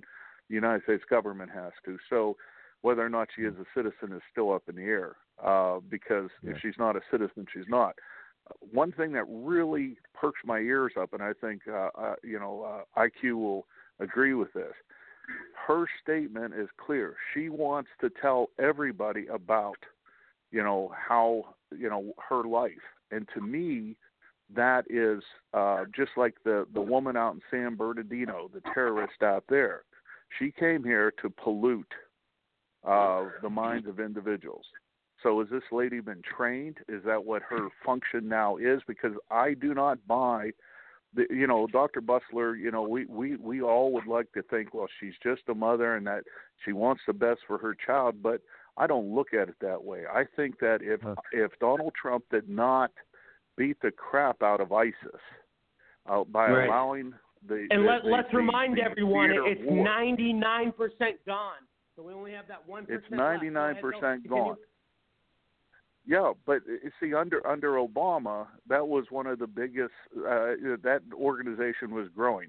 If they were still growing, this woman would not be coming back to the United States. And to me, is it a case where she wants to come back to the United States to pollute the minds of individuals? And to me, I don't think we should allow it. I think that I stand with Barr when Barr said she is not our Secretary of State, rather, I apologize, said she is not a citizen. That's correct.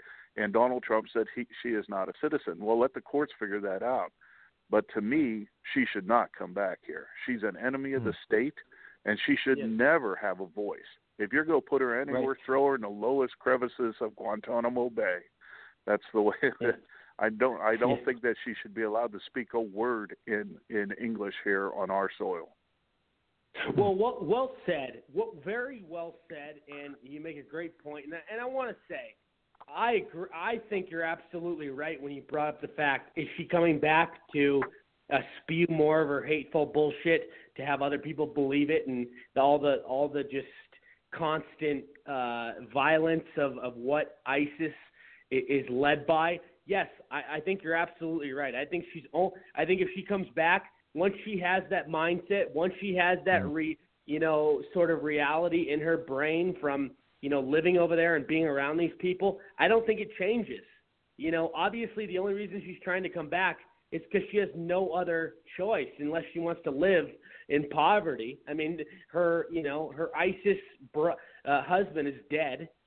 She's pretty much, as far as I know, she's eating out of the trash. She's not living the wealth that she once lived, and which is why she wants to come back. And now they're suing. This is ridiculous. Josh, go ahead. I think Dr. Branch had a fantastic point in stating that if ISIS would have been doing as well as they were when she made this decision, she would not be asking to come back. With ISIS being extremely depleted from where they once were, now this raises questions in her mind of, okay, what does she want her future to be? As IQ and Dr. Busler said, the courts are going to end up deciding this.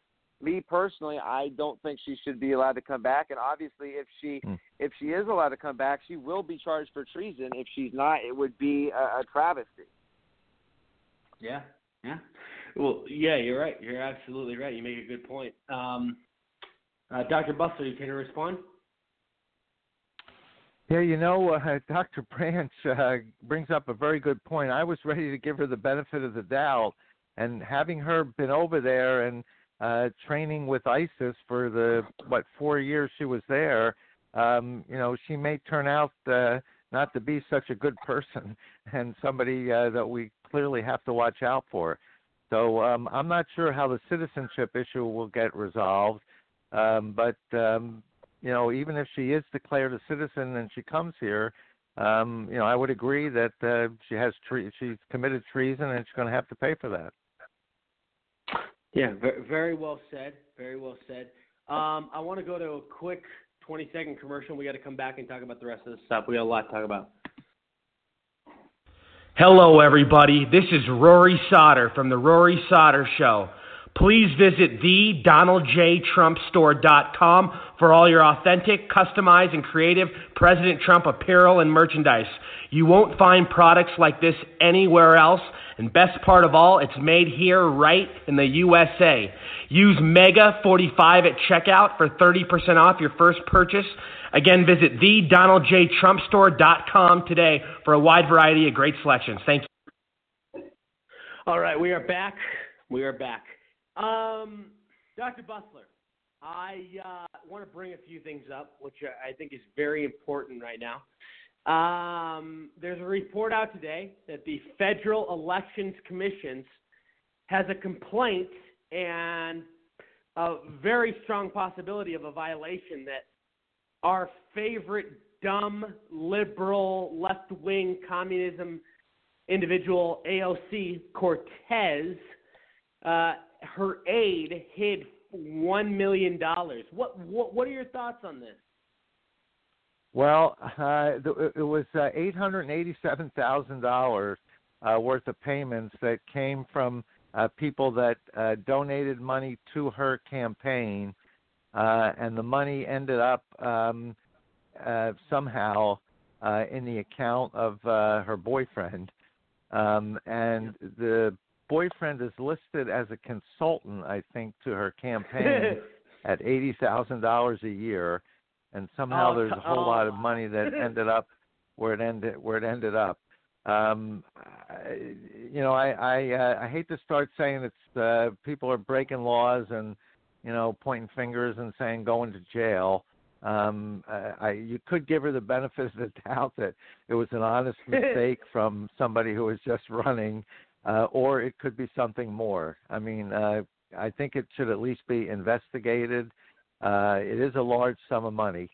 So let's investigate, and if there was anything wrong, let's take appropriate action. Yeah, I mean, it really is too early, in my opinion, for me. I mean, I know she's guilty on many things. I know she's very corrupt, and her whole philosophy of socialism, it's do as I say, but not as I do. The most hypocritical thing you can, you know, live by, and, you know, just the way she carries herself. It's just like Bernie, where he has all these houses and all these fancy cars, and he wants to preach socialism to everybody and make our country a misery. Dr. Branch, I know you are a big fan of AOC. Go ahead. I'm just kidding. A big fan of hers. Okay. So I'm just kidding. I know that. And don't forget, everybody, don't forget, this woman wants the Green New Deal so bad, but she took $29,000 worth of Uber and rideshare rides with gas guzzlers in only like a 2-month time frame. Yeah, what a hypocrite. You know, people like that, you know, it's just disgusting. Go ahead, Dr. Branch, though. Well, you know, as a candidate, you have to sign off on every report that comes in. You are, even though you have a treasurer and a finance person, you have to sign off. So a candidate can't just say, I didn't know. she had to physically sign every report that went to the federal election, every single one. So to say that, well, it went here, she had to sign off on it. It's, you know, that's all I want to say on that. Now, what I think was funny, because you brought up Bernie Sanders and his houses. Bernie. I don't know if you've seen his speech. Now, I don't know if everybody knows, but he finally decided to run again, right? And you see, he got out of bed. Every time I look at him, he looks like he's just getting out of bed. That's right. He's got that same hairdo every time. You know, somebody said it was like he combed his hair with a balloon. You know, that's what everybody said.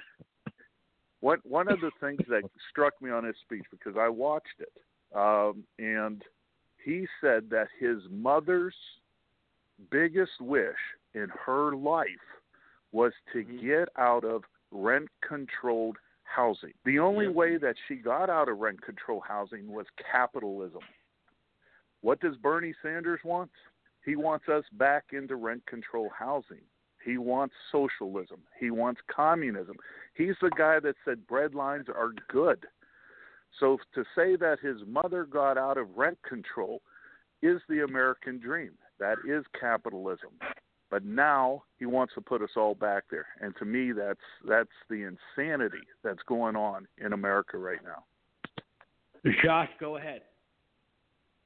You know, this is beautiful because the stuff Bernie Sanders says, first off, his interviews are hysterical. You know, after he declared, he went on a radio show called The Breakfast Club in New York. It's a hip-hop radio show, but they have a lot of, you know, different people on, and they've had a lot of these different political pundits that have announced to the Democratic Party. Are you talking about Chameleon the God, who's the host? Charlemagne the God. Yeah, he's an interesting God, he's fellow. So racist, man. He hates white people.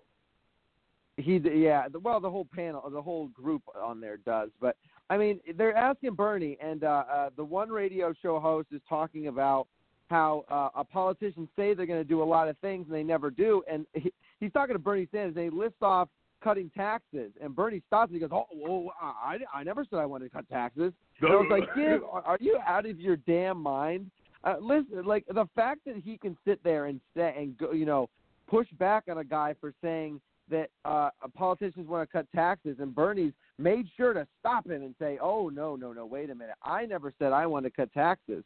Give me a break. This is the type of person that is potentially, I mean, he's either one or two with Joe Biden. If Joe Biden decides to declare, I mean, he will be either the first or second option for the Democratic Party, most likely. How ridiculous that this is the option that we have.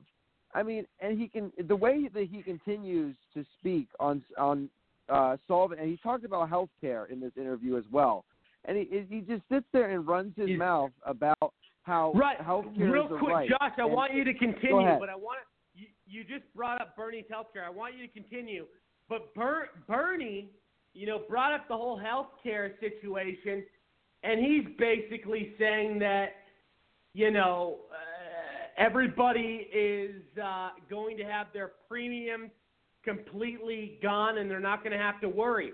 Well, yeah, dumb shit. We obviously know you're turning the healthcare system, or your goal is to turn it into socialism. You don't want private healthcare companies to give out the best treatment anymore because you want everybody to be equal, even though they, you know, and that's not how the system is. Let's face the facts here.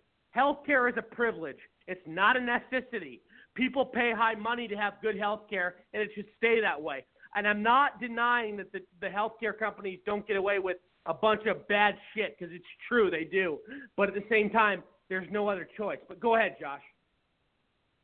Well, you know, one of the things that Bernie brings up in regards to health care is that America, you know, how much America spends on health care compared to the rest of the civilized world.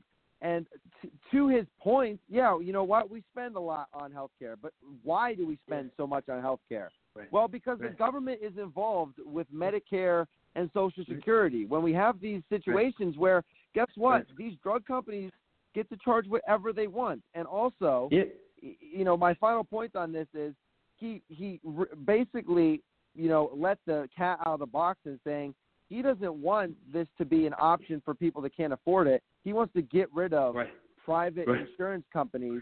And he wants to make Medicare for all. Do you realize, people, what Medicare for all would entail? It'd be like waiting at the DMV for hours. It'd be like cattle call. It would be like goddamn Southwest Airlines, which is a shit show. So, yes, people, if that's what you want, then you guys are a disgrace. But continue, Josh. Sorry, I went on a rant for a second.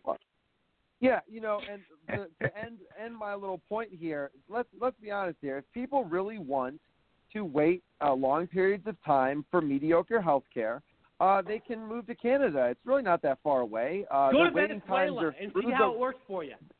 Well, absolutely, but I mean, like, Canada's waiting times for medical services are through the roof. The same in England as well. So they have multiple options for English-speaking countries if they want to get out of the country. I have no problem with them leaving. Yeah, very, very well said, Josh. You know, I want to switch topics unless anybody has any final thoughts. We have about 3 minutes left. I want to get to one last thing, but if anybody has any final thoughts about this, please share right now. You know, Rory, I was just going to say one thing. We talked about this Medicare for all a number of times. Yeah. Any way you look at it, it turns out to be something that's bad.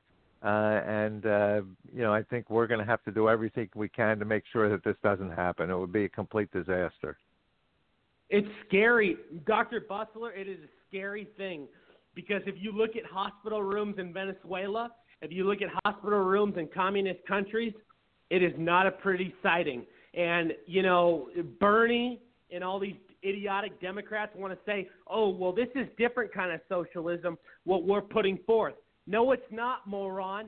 Socialism is socialism. It's the same goddamn thing. There's no difference. I mean, no matter how they try to spin it, it is what it is. And, you know, their voters are too fucking, excuse my French, too stupid to realize what the truth is, so they just keep buying into it. So many people in this country are lazy and want the freeload status. And it's sick, Dr. Busler. Yeah, it is. You know, and it's also a little disheartening to note, especially with younger people, how many of them still look very favorably on socialism. Yep. You know, a lot has to do with the education and the teachers and the college professors that are pounding it into them, but a lot of them tend to favor it, and it's really, you know, I've said before, what happens with my students, even the ones that are very liberal, you get out into the business world, and some end up being successful and working, doing well, and then they start realizing all that stuff they wanted the government to pay for is coming out of their paycheck. So oftentimes that gets them to switch some of their philosophy, and Trump's doing the right thing, though. He's growing the economy, and as you grow the economy, it's going to provide more opportunity for everybody, and as you provide more opportunity and there are record number of people working, the idea of capitalism is going to become very appealing to many people. Very, very well said, Dr. Busler. I want to get to our last topic before we have to go. I want to start out with Dr. Branch on this one, but there was a report out today that Russia is demanding that the U.S. nuclear weapons in Europe be eliminated.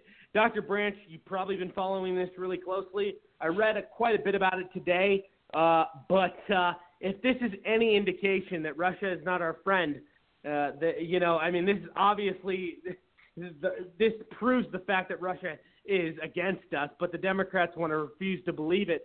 But going into this situation, what are your thoughts? Well, you know, I spent most of the day watching the Paris Fashion Week, but no, I'm just joking. You know, we see this happening from Russia, and I think you know, this is another.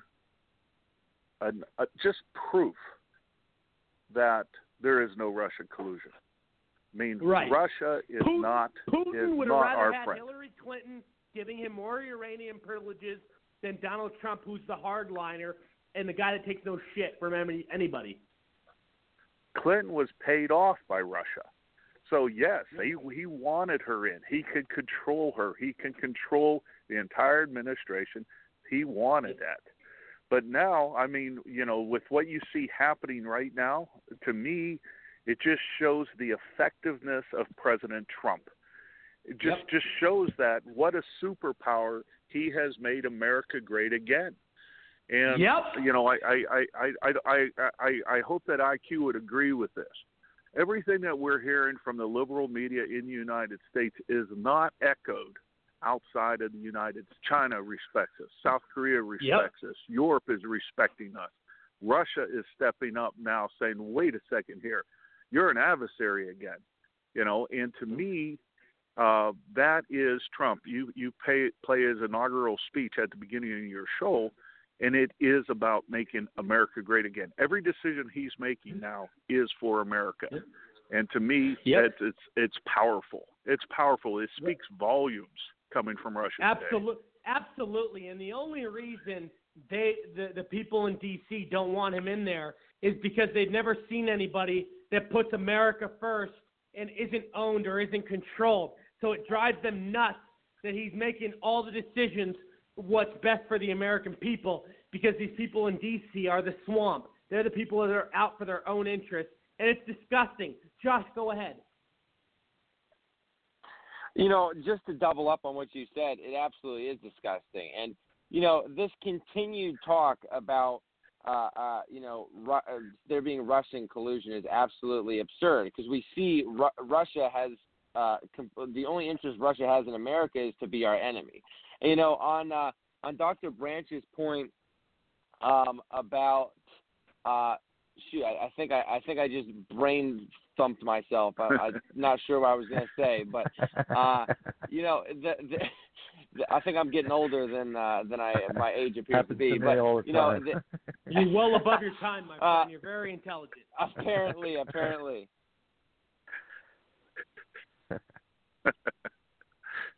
You lose it? Did you lose it, or you got it? No, it's gone. It's very gone. Oh, no, it'll come back. Let's go to IQ. It'll come back. Go, IQ, go ahead. Well, there was never any collusion except in the warped mind of the enemies of Trump. I mean, that's, from my point of view, is obvious. But the greatest threat to America in the long term is not Russia. It's China. And everybody... in Congress is ignoring it. The greatest threat to America after Islam would be China. Why? China is 1.3 billion. And the economy, at the moment slowed down. But the economy of China was created literally only by America. It was American money which created Chinese power. People forget that. When I come to the United States, and I do come every year to the United States of America, literally 90% of the items sold in America are made in China. You go to Target, you go to anywhere, it's made in China. But who created the wealth of China? America. Am I right or am I wrong? You're absolutely right. Dr. Busler, I want you to speak on this. You know this too well. Go ahead. Well, they certainly China prospered as a result of America buying so many things. Now, the American companies will argue that, China made a whole lot of money, but the American consumers made out too, because there were so many products that they could buy at such low prices that they were able to get a lot more. Now, ideally, that might not have been so bad on either side, and probably good on either side, except that China didn't reciprocate. We let them make anything made over there. We let them sell over here virtually without any tariffs. And they ended up shutting out their markets to us. And they have 4 times more people than we do. And, you know, that's really what, when Trump got into office, that's really what he wanted to cure. And it looks like he's on the verge of coming up with a new trade deal with China.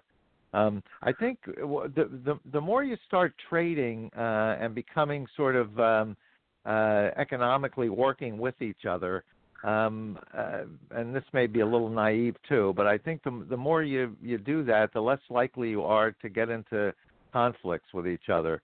So I think if we come up with a good, fair trade deal that benefits both sides, which I think we're close to doing, it's true that China did prosper all those decades, really, from American money. But going forward, if we can get something that's fair and works for both countries, maybe it'll improve not only economic relations, but political relationships, too. All right. We great. Well said. We do have to run. Dr. Busler, please tell everybody where they can find you. So my Twitter is @mbusler. That's @mbusler. And on Facebook, if I'm not censored, it's facebook.com/fundingdemocracy. Or off on your page, you're there. Just search in the search box, Funding Democracy. All right, Dr. Thanks, Busler, we'll you're a great soon. Friend of the show. Right. Thank you. We'll see you next buddy. Week. Yeah. Thanks, buddy. Dr. Branch, go ahead. Well, you could follow me on Twitter @BobBranch. That's BOBBRANCH. I look forward to talking with you on Twitter. Thank you very much for having me again on your show, and thank you to all your guests. And Dr. Branch, we'll have you back again Thursday on our next show. God bless you. We'll talk to you soon. God bless you. Bye-bye. Josh, go ahead. Yeah, go ahead and give me a follow on Instagram @JOSHHLA, V as in Victor, ATY. Appreciate it. Excellent. IQ, go ahead. Just Google al-Rassooli, ALRASSOOLI. You have all the answers. And where they can find your best-selling book, tell everyone. It's called Lifting the Veil, The True Faces of Muhammad and Islam. It's a trilogy. It's on Amazon. Excellent. IQ, we'll have you back next week. Thanks, buddy. We'll talk to you soon. God bless you. Bye-bye. God bless you, too. I want to thank everyone for tuning in tonight. It's been a fantastic show. I want to thank all my sponsors. I want to thank all my audience. I want to thank my co-hosts, and I want to thank my guests. Remember, we are now listened to in 22 different countries, and we are downloadable and listened to on over 60 different platforms online. Again, that's 60. And you can find us all over the web. It's been great, again. We've got so much addressed tonight. We had so much established, so much put into perspective. I got a lot more to get into with all of you on our next show on Thursday, and we will see you then, everybody. I'm Rory Sauter. Find me on Twitter, Facebook, and Instagram. And God bless you. Have a good night. Cheers.